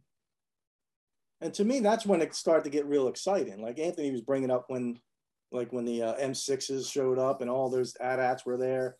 I mean when when the falcon showed up you know that that was exciting you know and then you know the tie fighter battle sequence and everything to me that was more exciting than the actual Crait battle if you will. So why is it that you walked out so angry? like i said this isn't a hate fest so i, I can go No, on but we're, we're here to talk about the film. I mean, what is it that you didn't like about like it? Like I said, it, every time I got excited about the film, I just felt like another gut punch. You know, I mean, from the very beginning of the film to the end of the film, it was like, and I accepted it. Every once in a while, there's some cringe moments in other Star Wars films, and I'm like, all right, let's just get past this and we'll get to the good stuff. You know, from the very beginning, like you were saying, the the um, the prank call. You know, the whole prank call sequence between Hux and and Poe. I was like cringed. I mean, I couldn't. I'm like, this isn't Star Wars to me. And then all of a sudden, then Poe, you know, he does that maneuver in his X-wing. You know, he's got that turbo in the back. You know, when he turns it around, just awesome. I think this is fantastic. This is great. He's hitting all the turrets and he's blowing everything up. And then then you got like the bombers, you know, and I'm like, once again, design wise, they look great. They're fantastic looking. But you're right. They didn't seem like they had any sort of purpose. They're like very slow, very um, easy to, to, to destroy. Uh, so I just didn't seem, you know, and once and it just it just kept going on and on. And like I said, at the end of uh, Force Awakens, I, I could not wait for that scene to come. You know, I was like, all right. The whole time in my mind, I'm like, all right, well, I'm gonna get to this Two scene where where Rey is gonna hand Luke the, the the lightsaber, and then you know we all know what happens there, and then another gut punch. you know what I mean? And then um, it just continued through. I mean, then the whole Leia sequence, for instance. Oh, You know, like I I thought I was ready to break break out my tissues. You know, I was like, this is it. You know, it just I thought I thought she died so did I. because we all knew that she died in real life. Right. And we thought that they just write her out of the. I perfect thought, way. it. yeah, it's the perfect way of getting the character. But then, you know, and then she comes floating back like I'm Mary I don't know if we got Poppins, y'all. another gut punch. You know what I mean? It- it- I mean, I'm just speaking from my own experience. That's all. I'm not. I know everybody else doesn't feel the same way, but that that was a gut punch. And meanwhile, Admiral Ackbar died. Nobody said anything about Nobody Ackbar. says anything. I was more sad about Ackbar than I think I was. he should have sacrificed you know what because of all the fans that you know like holdo you know uh holdo she didn't have to be in that i mean That should've admiral been- ackbar's yeah. there Yeah. if he was the one that sacrificed and did something that maneuver man we would all be like oh, yeah you know how what- awesome would that have been? Yeah, that's yeah, the that was- trap yeah i got you you know Right, and right, exactly. so yeah You that, could have that was repeated another the missed line from opportunity Independence Day. You could have repeated the line from Independence. Day. I'm back. yeah, yeah, yeah, yeah. right, right, exactly, exactly. You know why I got so mad at the joke scene? I got mad at the joke scene because You mean Heck, the prank Hux. The yeah, the, the mother, your mother called, because Hux, he's a great actor, right? Yeah. Uh, and Hux in the last film just did Hitler so well when that first order Oh, yeah. shoot off. Today will be remembered, and it's just Right. like total Hitler visual. Everything is Yeah. just completely Nazi, and this guy is a goddamn lunatic. yeah. And then they make him into a clown. Foon, yeah. yeah. That's what got me upset about it. It wasn't that that I mean you could see Poe saying something like that, but I just didn't think that Hux would be that stupid. Yeah. And what, what the, didn't the guy say something like, I think he's, uh, He's Easy. fooling you, sir. that's it. Thank you. Yeah. He's tool. I'm like, what the heck is going on? It just didn't seem like Star Wars to me. That's all, you know. Well, I mean, even if the the the the Force Awakens, you know, Poe had that that that silly sarcasm. Who talks first? You talk first. I talk first. Right. It's hard Right, with it. right. So so they made him out to be the the the cocky, Sure. you know, irreverent, disrespectful kind of guy. And that that was, from what I understand, was meant to to pick up on the the Han Solo ad lib from from the first Death Star, Right. right. where he, Yeah, he made and that little that call. How are you? A boring conversation anyway, and then blast the Right. Exactly. Yeah, but it, Hux's reaction should have been destroy. You know, like something that Hux would say, right? Not even that even that scene, Tony, like when when they finally shoot the um, you know, you see his eyes with the lights in his eyes. I mean, he looks like demonic. You know, when he's yelling. oh, that scene was great.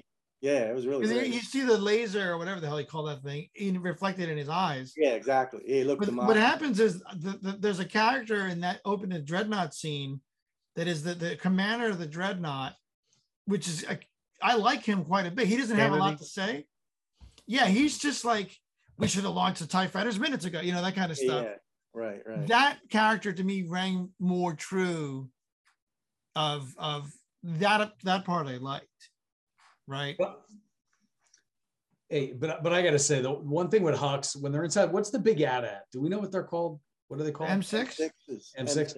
Yeah. So when they blast the vision of Luke down there, and then afterwards he says, "Don't don't lose your," you know, and they have this conversation, and then he's and then uh Kylo just throws him up against the wall with the force You push, you got him? tosses him, and and then you see the commander go right away, sir. That was funny as Yeah, shit. That theater lost it, and I, that like that because the you know because the fury was all right there. It was Kylo just furious, right? He's Uh, like he just- more. more and all that. And then and then when Hux that meme all like the basically Hux is like trying to steer the ship, saying, "Focus, man. We are here to you know the rebels are right there." And eh, but that scene, I got to say, in the theater, man, that was funny. That was well done. So that was What are the, what's what is what are the components of timing or components of of comedy delivery and timing or something? like yes, and that had that had that I'm not a funny guy, so I don't know what all those parts are, but I think right. they, they played into that one specifically. That one was great. Yeah, and I think a lot of this goes back to why I had the issues with it is because there are, you know, you got the best designers in the world, the best special effects company in the world. You have the best story, you know, the best saga in the world. And I think at the end of two and a half hours or whatever it was, we didn't really learn all that much, right? Because if you look at what actually ended up happening in the film, Luke died. Um, Boo. and the rebels are left for like I don't know, 15 people. I don't know, something like that, right? But so if that's what you're going to end up with from a story writing point of view, you have the end of the Force Awakens, and this is where you're going to get to. You could approach that and reach that end in a million different ways. And my whole thesis is that I think that the way that they chose to do that was incorrect.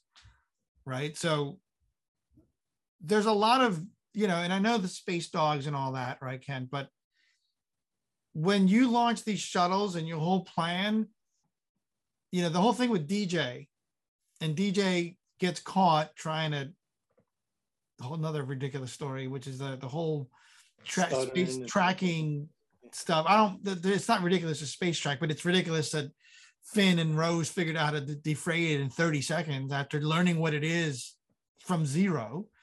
But forget all that for now. These shuttles are co- coming off the main ship. Holdo thinks that if you scramble these shuttles, the, the signals that the ships that are literally right behind them are not going to see the ships going to the planet. They're right there. Yeah, but they the one thing they did say is that they won't see them. That was the, they mentioned that right on screen that they won't. Right, but that, that that's what they call a, us. a, a, a, a, a Deus Ex Machina in reverse. It's like, of course they see them; they're right there, right? So I, I know that they said it because, but it was it just a mistake. Like, how do you not write? Look, man, it's just colossally Well, bad you choice. totally glossed over. it. What, what about Phasma? Like, I wanted to learn more about Phasma. Well, I listen. I agree with you. I just want to close this off because yes, Ken, they did say they can't see them, and yes, DJ, that's his big thing that he revealed get all the money for was to tell him the transport ships were going off from the planet. A, the planet's right there. Did you not think that maybe somebody sees it? Of course they do. B, the Devastator, or whatever it's called, is directly behind the other ship. There is zero way they're not going to see 35 transport ships coming off the ship. And Well, they were them off, weren't they? Weren't they? What? Weren't they picking them off? as they were only picking them off after DJ told them they were there. Oh, That's the yeah. whole plan, the. Hollow plan. And it. the right. reason that's it, because it breaks, there's a certain reality that you build in these things. So you know that lightsabers don't go on forever. They have an end. How does that end? I don't know. It's just Star Wars. Right. So there's a certain reality that some ships have hyperspace and some ships don't. Why? I don't know. They all look like the same size. So, and you just believe these things because if you don't, everything falls apart. So for me, in that scene, when you have Snoke's ship and all these other ships that are so close to the other ship, that the entire the entire premise of the chase scene was predicated on somehow hiding the planet Crait and 35 transport ships. I just I, that's when I actually do get angry because I know there were people that are saying this is stupid. This makes no sense. So there was a scene in Star Trek Discovery where shuttle ships were leaving at the beginning of season one, and if it's the Discovery pulled up and acted as a shield to protect the. I guess if anybody watched Discovery, to protect these transport ships as the ships were going wherever they were going, right? That would have been cool, right? But but the main thing, remember, the reason that they are getting to the planet is because there's an old rebel base where they can send out a communication. Did But they yet- ever say that the ship didn't have? yet any- that little ship had light speed and it went over to uh Canto Bight Cantonica. yeah, why didn't they just go to a planet to planet? send it to get out of communication. I I I, I don't get it. And also, by the way, when they get into that thing and they they talk about the fuel, they said they only have 18 hours left. So from that point in the movie and everything that happens, it supposedly takes place in 18 hours. It's one of those weird things. Now that I've said that, anyone that goes back and watches The Last Jedi, that 18 hour mark, I don't know why it was in the script because they, they jump three planets and all over the place, all within like 18. It, it's it's pretty crazy. Yeah, yeah, and- that I've never been a thing fan of them actually using time No, as I a mean, reference point because it sets you up for those kind of It does. hiccups. Yeah. and and Ken, so just having this discussion, those kind of things, like why didn't, why wasn't the mission? And look, there are other ships besides the shuttle that they stole. Hey, you guys go out and tell the world what's going on here. I don't know, you know, like it's it's those sort of things that I just can't. So Rise Well, of Skywalker. If we go back to the time thing, they went to Canto Bight because they had amount, that amount of time and they were trying to get to the rebel base to send out a, a much wider, larger message to the galaxy looking for reinforcements. And if you notice, they didn't get them. Nobody came. Yeah, but, Yeah, so but the- even to with the- Steve's even point, with why didn't it just? They had so many ways to get the message out, like so many different ways. Why didn't they just do the simplest thing, like Occam's razor, right? Like, look, going to Rise of Skywalker. Are there problems with that? Of course there are, right? So, you know, this planet that nobody knows is there. They built like a thousand of these star destroyers, and you could only get in with this wayfinder, right? Which is like McGiff, Mc, uh, what's a McGiff, what's a- MacGuffin. MacGuffin. MacGuffin. I can't even remember the word. So I'm angry. Is that the best option? No, it's just a convoluted option. But the, the thing with that option is that it's not ridiculously stupid. And what I mean by that is, okay, it's convoluted and it's kind of weird and, and there's better solutions, but it's not so dumb that you couldn't say, why didn't they just do this, this, and this? Which is what happens in The Last Jedi. It's just a bad choice, right? So you can create a convoluted thing like, you know, the MacGuffin to find the, the space navigation point for all the first order or final order fleet. But man, you know, it- it's like, it's just hard for me to, I don't know, man. Like even now, how many years has it been? Like four, five? I'm, you can see I'm worked up about the stupid film. Yeah, but it come back to to to all of these movies and some of the, the the premises behind them. And I know I've said it to you in the past, and I'll say it again tonight. Choice. You get to pick. You get to decide whether you watch the movie again. You get to decide which parts you focus on and which ones you don't. You get to decide what all of it means to you. And so if you want to go down that path of of of all of the things you dislike and all of the things that you're not a fan of and that that, that frustrate you then then own it um, and allow other folks to to to own their enjoyment of it. I mean, you you'd mentioned that you know this group only has some people who've seen it a few times. I've definitely seen it more than a few times, and I truly, absolutely, positively enjoy this movie on so many different levels and for so many different reasons. Many of which I won't even you know attempt to go into tonight. Um, and for me, I could very easily pick apart every single movie from 1977 to the latest one, and I choose not to because I choose to look at them as exciting, creative, fun, deep, silly, all of those things. And yes, I know it's a giant space bear riding around in a hamburger that goes sometimes through space really fast and sometimes not. And I enjoyed the hell out of all of them. Yeah, and I, that's why this episode was a difficult one to sort of decide to do because when we started this podcast series, it, it is about the makers, right? But at the same time, and I'm not going to keep talking about my previous career, but there are choices that you make intentionally, and those choices created the most divisive film in Star Wars history. Right. So I mean, Anthony, uh, if you look at Demetrius's notes, look back to the Phantom Menace, and if you were to rewind in time, the Phantom Menace was definitely not, you know, universally liked. There You're are right. people You- still you- to this day that Agreed. that that hate on Jar Jar. You, you're absolutely right. Agreed. You're absolutely right. And people hate Jar Jar or love Jar Jar, but they also maybe it was a different time. I don't know, but the Last Jedi is not a discussion about whether you like or dislike Jar Jar, or whether you think the acting is wooden. It's a discussion about the fundamental choices in the film, right? Like the whole the story, the plot, the premise, the the the the, the, the characters. You can go into that film and say, you know, I don't like Jar Jar, but look at this all the really cool stuff. This film really creates vitriol in the fans. Like there's some people that just outright hate this film, like I do, and other people that that defend it like it's the best film of all time. And It- I've it- I've seen both. Yeah, and that is because of Luke Skywalker. It, it you know the whole thing is is the Luke Scott and that's that subverting expectations where you see what the internet thinks is going to happen and you do the opposite and that's where what went wrong you don't do you know the, there's you know there's for some reason uh, you know it's it's not good to give an audience uh, or a fan base what they what they want i mean heck marvel does it all the time Mandalorian. Mandalorian, Mandalorian hit it out of the park.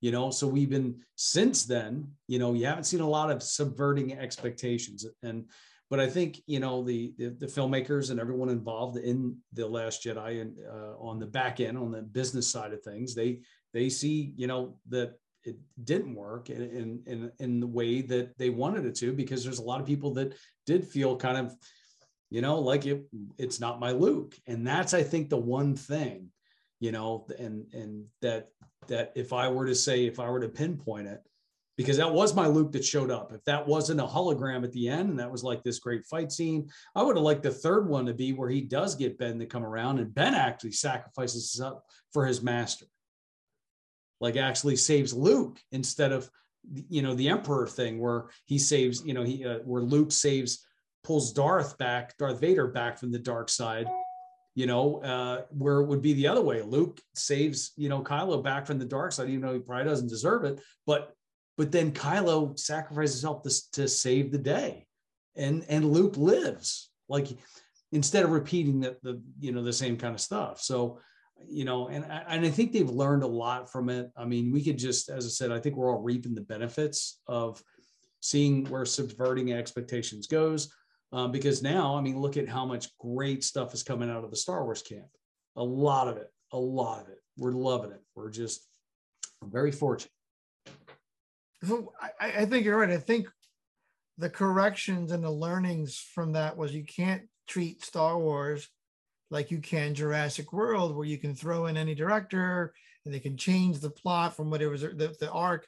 That Star Wars is a very separate, different thing, and that you need a creative team that follows each of the films, not just some of the films.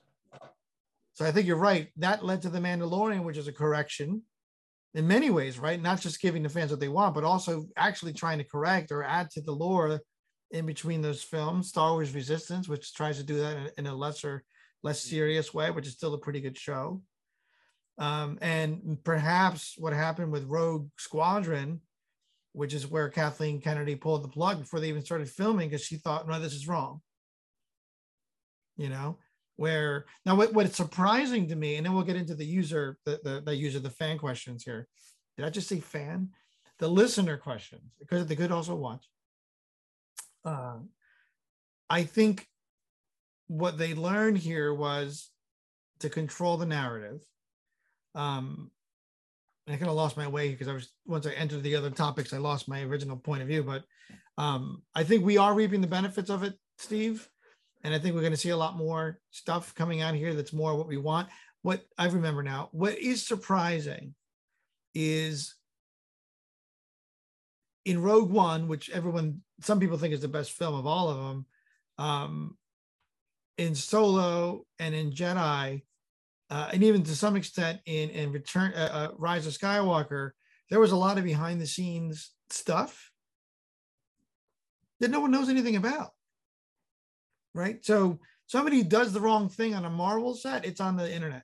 Somebody, you know, it is shocking how co- much control Kathleen Kennedy and Disney have over those stories. Aren't you surprised, Ken? None of them have leaked out. Well, even think about Grogu for that matter. You know, we didn't know about Grogu until it came out. You think about something that could very easily have been leaked with with with a picture or even just a you know a, a you know a, a Reddit thread somewhere. Or Luke, Yeah, Right. or Luke. Exactly. Mandalorian. Right. You know, so they they've you know they they've done an incredible job of keeping things under wraps and on both sides of that you know keeping the the story under wraps that they they want to share soon and the stuff that didn't go well. Like you don't hear much about why the the the Boba Fett movie didn't actually come into existence or what happened with the the the two guys um that were originally on on solo that that Ron Howard had to save that's the that's to me is amazing that that story hasn't come out because that i mean solo i thought was a great film anyway but the fact that it was shot in eight months is just shocking.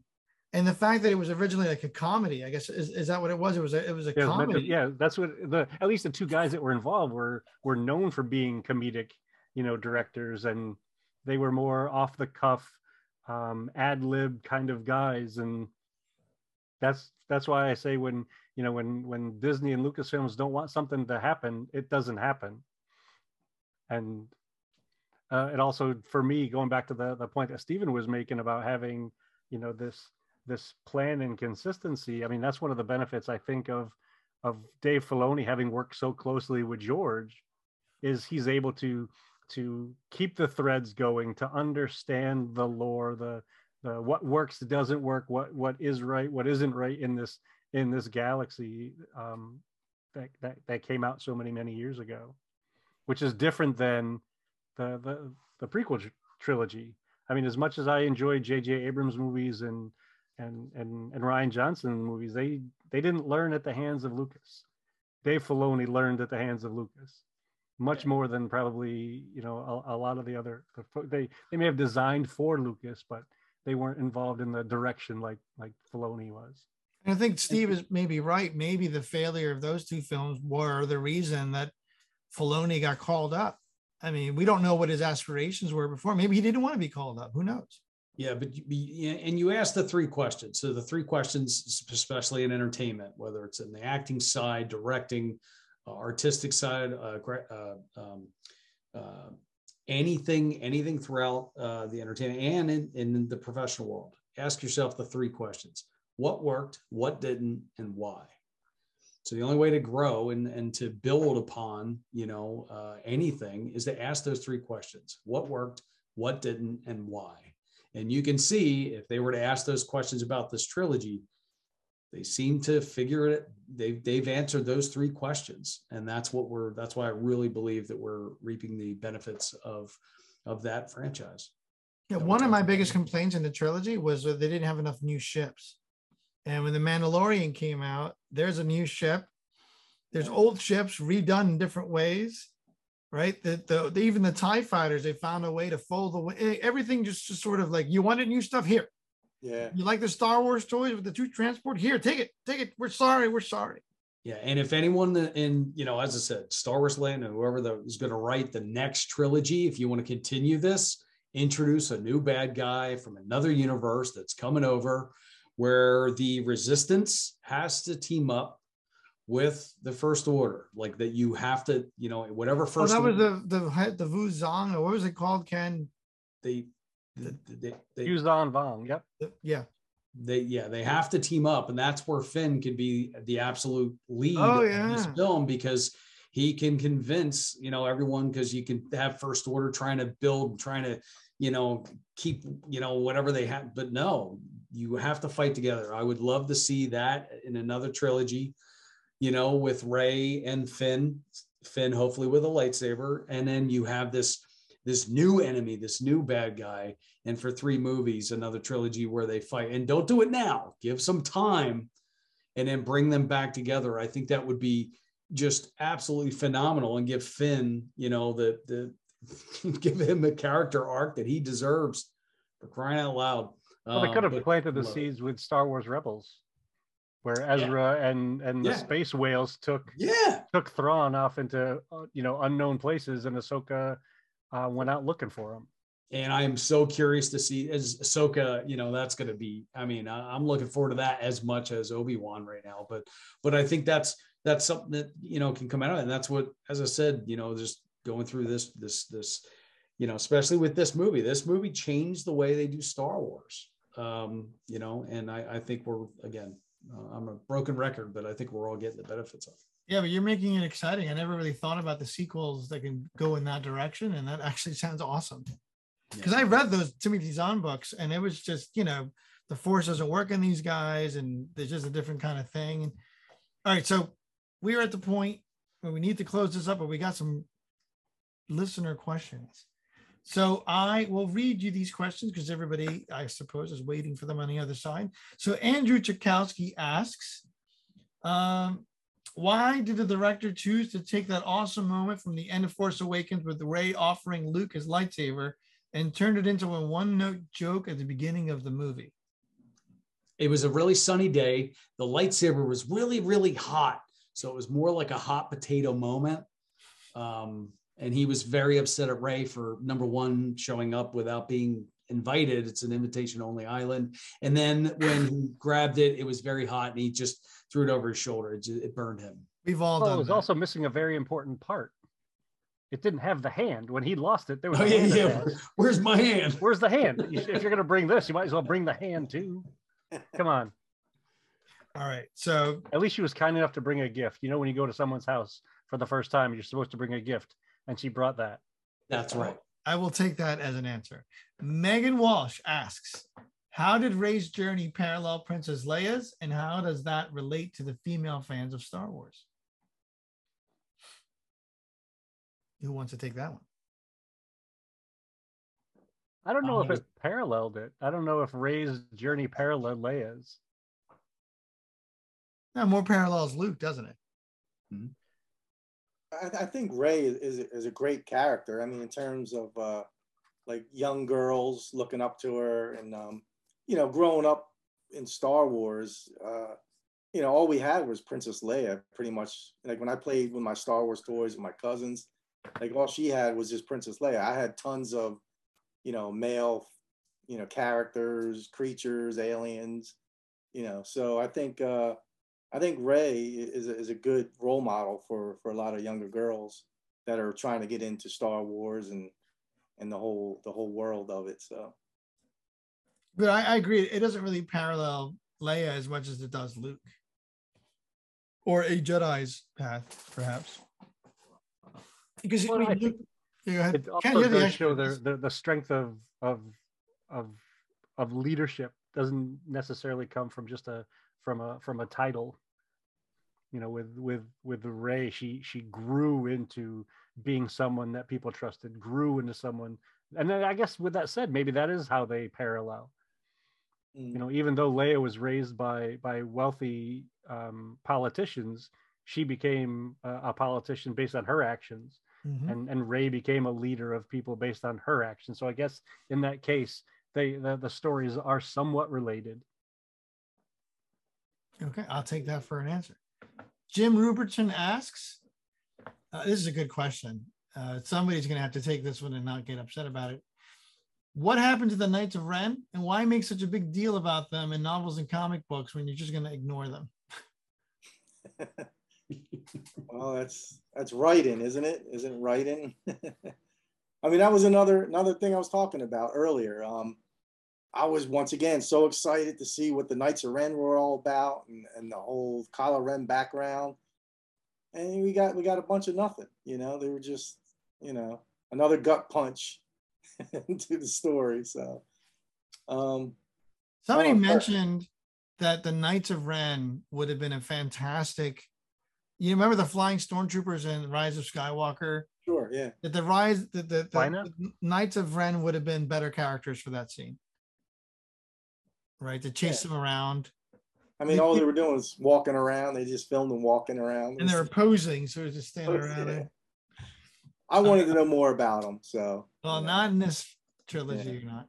Um, Harry Jackson asks, everyone focuses on the negatives of The Last Jedi. What are some of the positive things that the hosts feel that the movie brought to the overall saga? For me, Harry, it's the idea that anyone can be a Jedi, regardless of bloodline, as we saw with the stable boy and the broom and Rey's parentage as of Last Jedi. Harry really wishes they kept that message to Rise of Skywalker instead of tying Rey into Palpatine's bloodline. So the broom boy, that was the thing that I did like. I, everyone liked the Broom Boy, right? Agreed. Um, I, I must be the only one who didn't like the Broom Boy. Oh, you didn't like the Broom Boy? Uh, no, I, I didn't. I won't get into. I mean, just it. I don't know. I just didn't like it. All right, so Ken, what are the the the? Did you like the Broom Boy? And I did for that very same reason.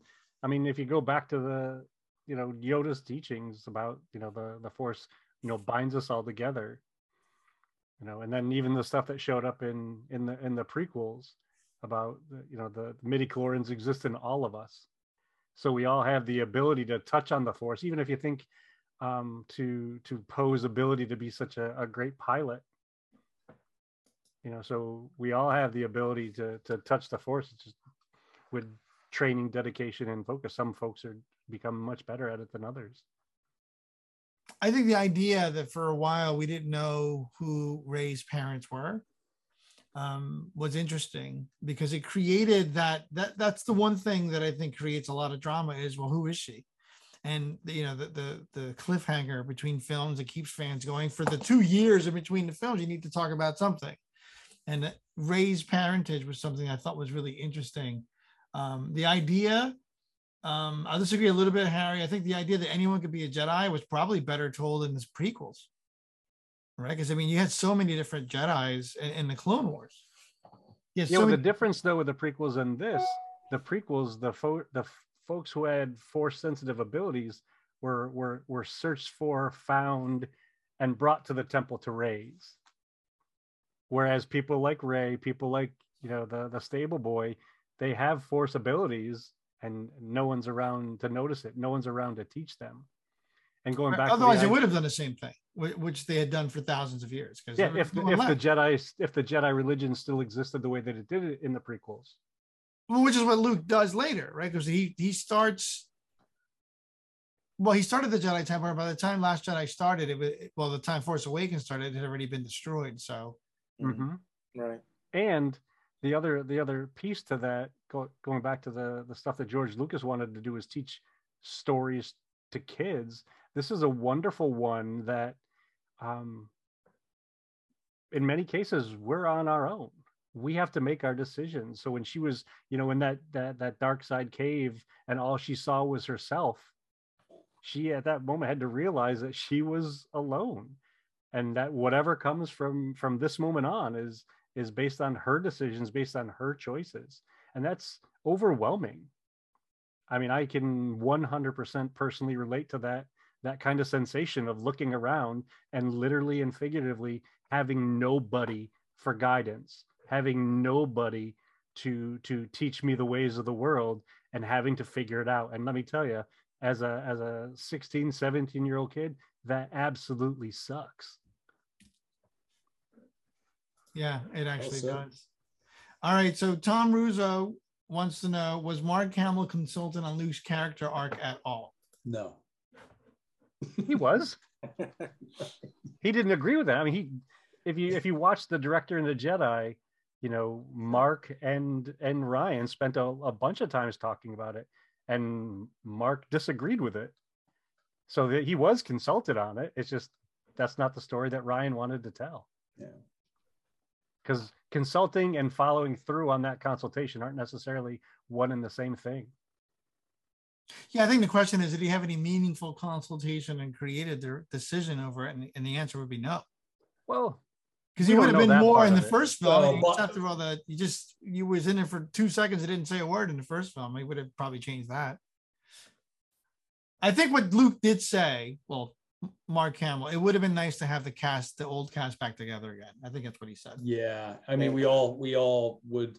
It's another thing that the, they had a missed opportunity. They could have had Lando at least get one scene with everyone together. You know, uh, it's uh, I think it's a, a a pretty big missed opportunity. And then and then, as I said, as the movies progress, uh, the the three movies in the in this series, you know, then hand it over to the young crowd, to the to the to the new blood. Mhm. N- but not in the very first one with just you know one yeah i don't know i, I think it was a missed opportunity The first film is always a tremendous lift. It's really difficult to start from scratch sometimes. Um, Krista Rose Hanley talks about how beautifully the film is shot. Like it or not, it's a beautiful film. I don't think anyone can disagree with that, Krista. agreed Definitely a beautiful film. So we agree with you on that. Uh, Mike, our very own Mike Hinton has a question. Uh, do you think Luke taking weapons into the cave in Empire is what led Luke down the path that led him to where we see him in The Last Jedi? Was his Oh. choice of shortcuts, anger, and impulsiveness what led to his failure with the temple and with Kylo? Huh. i'm going to say he put a lot of thought into that i'm going to agree that's that's very insightful I, yeah, Ken, this is all, I mean, this is you and I think it's but- one of the many choices, absolutely. Because Hmm. if you think about that moment, you know, Yoda was telling him, "Don't bring anything with you." He's like, "Okay, old frog boy, I'm gonna I'm gonna do what I want to do, and I'm gonna go into this cave. I've never been in there before. I'm bringing my stuff with me." and so Yeah, yeah. while it may not have been the the first thing that led him down the path, it continued to lead him down to that potential path of the dark side. I mean, he, he Hmm. cut off his own dad's robotic hand yeah because he was so pissed off.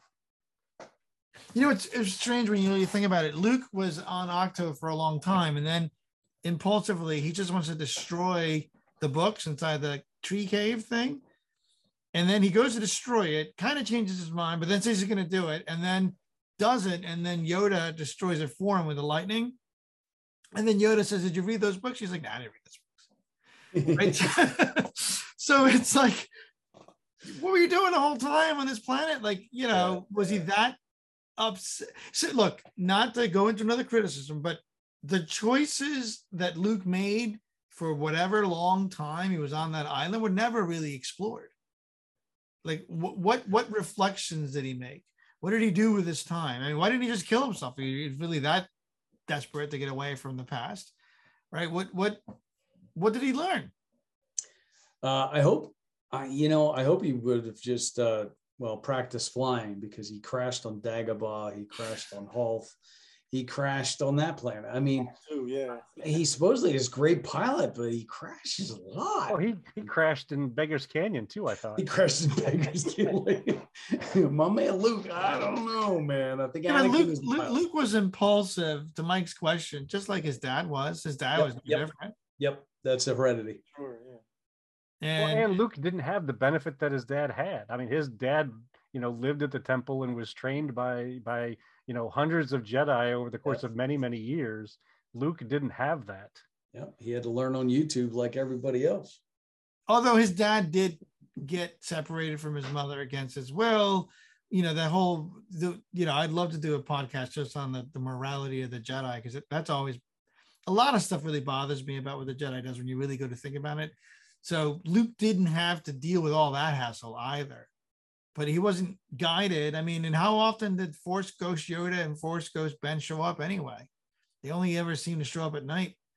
Well, So- and when they did show up, you know, you couldn't really trust everything that they said to you because they often told you half truths. Mm-hmm, mm-hmm. which didn't help anything. Tom Walsh asks, and it's a very simple question, but it, it could have a very deep answer. Uh, what is a Jedi? And I guess that's the the point of the movie that Luke is trying to make, and maybe Rey is trying to figure out is what is a Jedi supposed to do, right? And we know they're not supposed to be warriors, which is what they became, and and you know, and, and enforcers of you know, but they I believe they were supposed to be keepers of the peace. There you go. But then they Now, ended who, up. who decided that? I, I don't know. We got to wait They for the decide that? prequel, the prequel, prequel, prequel trilogy to see the, The Kevin Feige of the Jedi. film. That's the one that I think he's going to uh, direct the beginning of it all. And I think They don't a- really explore that much in the High Republic, do they? Mm-mm. no, Like where the teachings of the Jedi come from. no. I think they're really reserving that specifically for you know Dawn of the Jedi, which is what I think the film is called. Um, so what is a Jedi? I think we still don't really have an answer to that, and I think we need to explore that. And I think a Jedi uh, is whatever that time period dictates a Jedi be. These But I think the question is, remember, like you had all these Jedi, the fallen ones. Is that what they call them, Ken? That Oh, the left? Lost 20. the lost 20 isn't it a funny phrase the lost 20 like why are they lost you know does that mean they're doing wrong things or are they just doing different things Well, I think they may be doing different things because the Lost 20, for those listeners out there that are unfamiliar with that, that, that phrase, it's a group of 20 Jedi over the course of history that consciously, deliberately stepped away from the Jedi Order, the, the religion known as the Jedi. And so they they chose that that that lifestyle was no longer for them. And Count Dooku is one of the the the, the most Count Dooku and Ahsoka are, are two of them. And I don't I don't think Ahsoka is one of the lost 20. Count Dooku may have been the the 20th lost one where he stepped away from the Jedi Order on purpose. So Ahsoka would be the 21st then? yeah Yeah. she would have if the jedi order kept Right. and then But they didn't they didn't have time to make a bust of her because by that point uh, the, the the temple was razed and Exactly. Anakin killed a couple younglings in the in the lobby. two last questions here one of them is a long question but an easy answer so tom levine says what happened to the continuity between episode 7 and- episode 8 they seem like two different directions what happened behind the scenes tom we don't know we've been discussing Yeah. that throughout the day Yeah. Stuff We- happened that we're not sure about. and one day maybe when we're 80 years old we'll find out and then uh, this one seems like it's made just for Persh. Uh, Kirby Long asked, "Did Disney ever give a timetable if and when they'll continue the Skywalker saga?" they they purposely said they're ending the Skywalker. That's the whole thing right now. The Skywalker saga is ended, but I don't think. Then it could be there. You know, as I said, I I, I think they're talking about Luke. You know, so I think it's the Luke Skywalker saga. But it's still, if Rey's going to call herself a Skywalker, then again, I think I think you got to give it some time though. You got to give it some time between that latest trilogy um, and and you know and and then bring them back. As I said, I, I would love to be introduced to a new bad guy, an alien, where everyone that we've currently seen. I would love to see Generation One Tie fighters come out of retirement, Naboo fighters fighting side by side against a new Whatever they have, right? Yep. Throw the kitchen sink at them. Um, you So know, that was in I think- episode three. Yes, that's true. So I think I think uh I think we were finished. I want to talk about real quick the speaking of the Skywalker saga, the Lego Skywalker saga game. Has anyone played that game? Oh my goodness, too many hours already. It's a great game, isn't it? It's uh, one of the best-selling games of the year, second best-selling game of the year. No, Um, I, I haven't played it, so so much love. Like I actually felt I started playing it from the the the chronological release of the films. There's so much love in that game that it actually felt like I was watching the real films. You know, like when you go to the Death Star, just the the amount of work that they put. Everyone should buy that game. If you're a Star Wars fan and you don't have that game, even if you don't play it, It's, just walk over, just walk around. you could be a tourist in all these places. It's it's quite impressive. It really is. I think there's what they say, Anthony, like 300 or 400 playable characters. it's it's ridiculous, but it's how legitimate and how authentic everything feels. It's just so over the top. So everyone should get that game. Uh, and Ken, I think we didn't get into any major fights today. We didn't start insulting people. Nobody threw any punches. So I think today was a su- success. I would agree. Good job, everybody. Good job. You all, you know, just uh although Anthony, seriously, tell us how you really feel. I haven't. If I really went into that, like I probably should do my own separate podcast by myself on that topic alone. You know, there are YouTube one where you videos. just literally do that just so you can get it out of your system. I, you know what? Maybe. Well, Anthony, Um, be sure to invite me because you and I, I, I can go on as, as as long as you. like a supplement, right? Like a like a director's cut version of this podcast.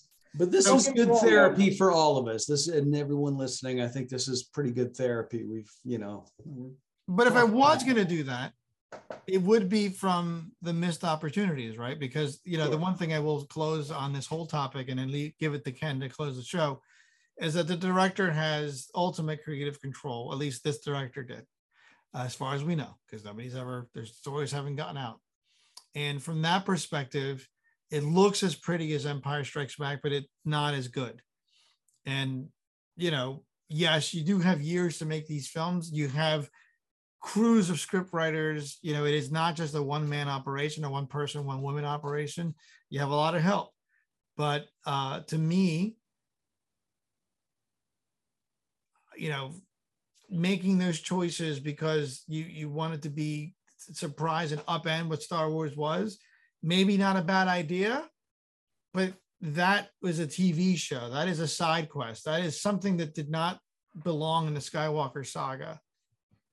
I think because that is a better story told in a separate medium. Now, maybe at the time they hadn't thought that Disney Plus was going to exist. I don't know um, what. Actually, I, I think I was working for Disney at the time. We had a list of things, and we didn't know anything about Disney Plus. So we had a, a pretty good list of stuff. They even gave us a script to Dawn of the Jedi.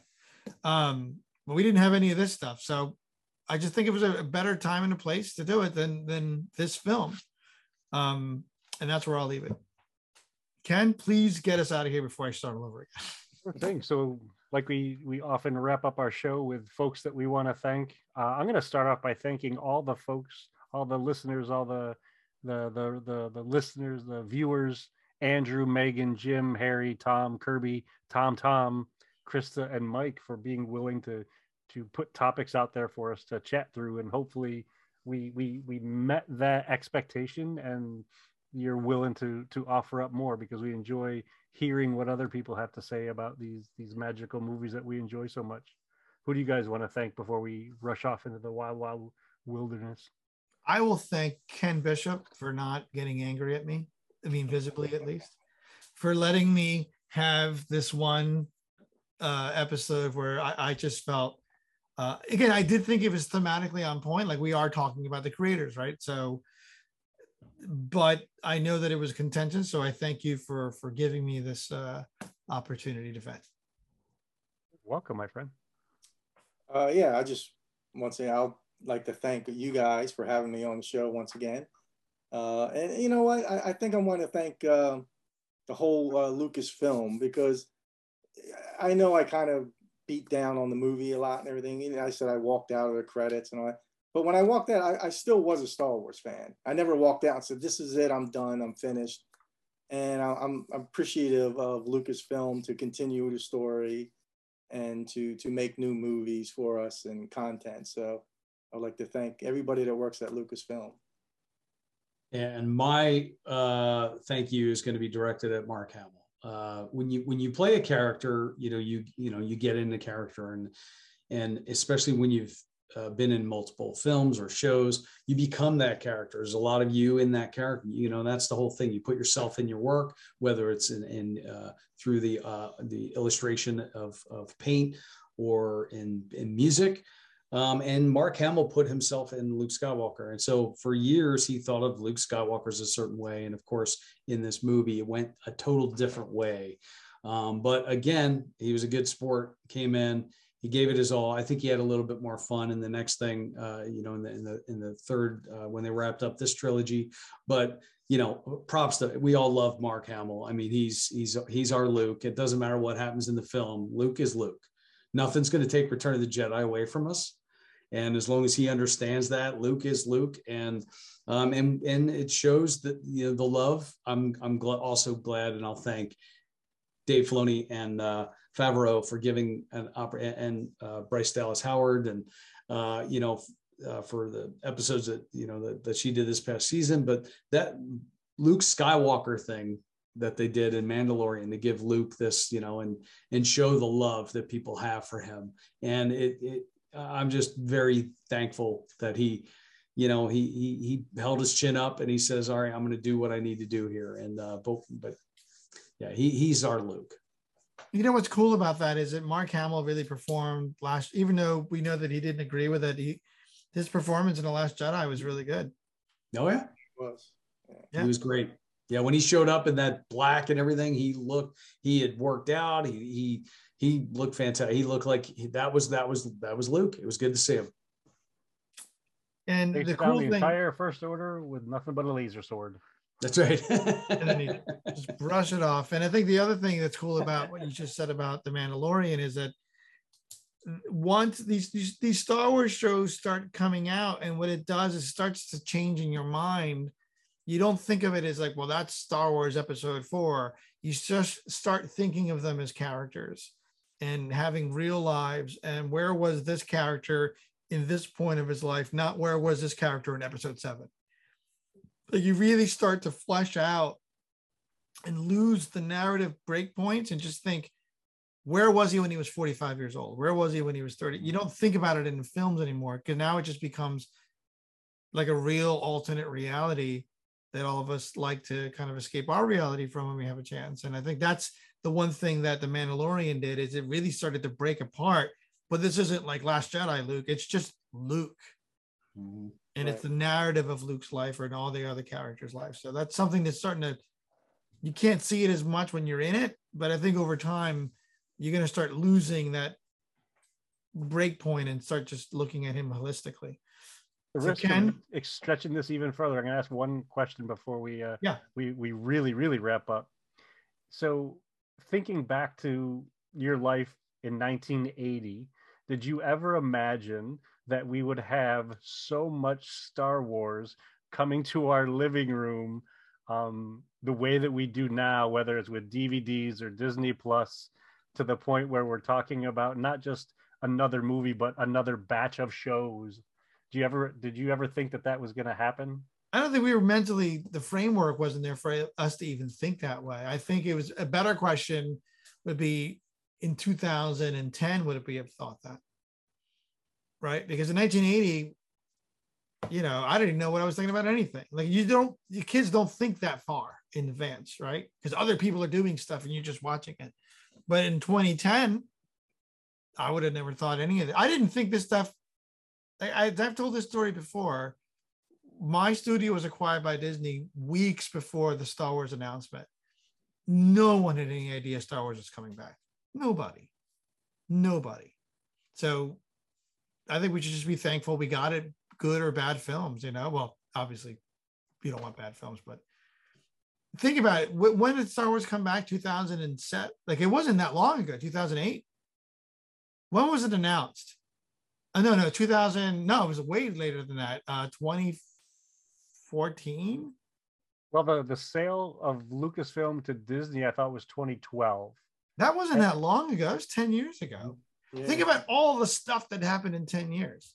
Yeah. compared to the the the no stuff or very very very little stuff that happened between you know the the original trilogy and Right. the prequel trilogy. I mean, we got two Ewok movies. The Christmas special. Yeah. The- well, they- we got, we definitely got that. Yeah, yeah. Um, but two Ewok movies and yeah, I think that's all it was was two Ewok movies in between the original trilogy and the the prequel trilogy. And in 10 years we've had so much from from Rebels and in Clone Wars to the Bad Batch to you know five movies, Keep them uh, two entire theme parks. a a spaceship cruise line. I mean, it's it's It's it's great. bonkers. I, yeah, it's, it's it's great. We So got thanks for- about 1,400 minutes of Star Wars TV shows. I'm just kind of adding up all the numbers here. So that, how many films is that? Like 10? Yeah, I mean, it's a it's a bunch because that's yeah. to divide that, just divide it by just to, to Yeah. say, you know, two hours. Hold on a second. That's a lot of content. And then no, we wouldn't have. Yeah, it's 11 films, right? So that's a lot. So we, we've gone a lot and it's coming faster and we're becoming more critical, right? And really, the only one, I mean, you got people talking about for whatever reason that I don't agree with the book of Boba Fett because Boba Fett doesn't appear in it. Yeah, but there's a lot of successes here there with very few duds in what is essentially 16 films in 10 years. And really, it's not even 10 years because once they bought the Lucas was bought by Disney, you've really got three years to figure stuff out. So it's really like seven years. Right, right. All right, Ken, get us out. Incredible. Well, thanks for another great episode, guys. May the force be with you always, and we'll catch all of you soon. Thanks for listening. Take care, guys. Bye, guys.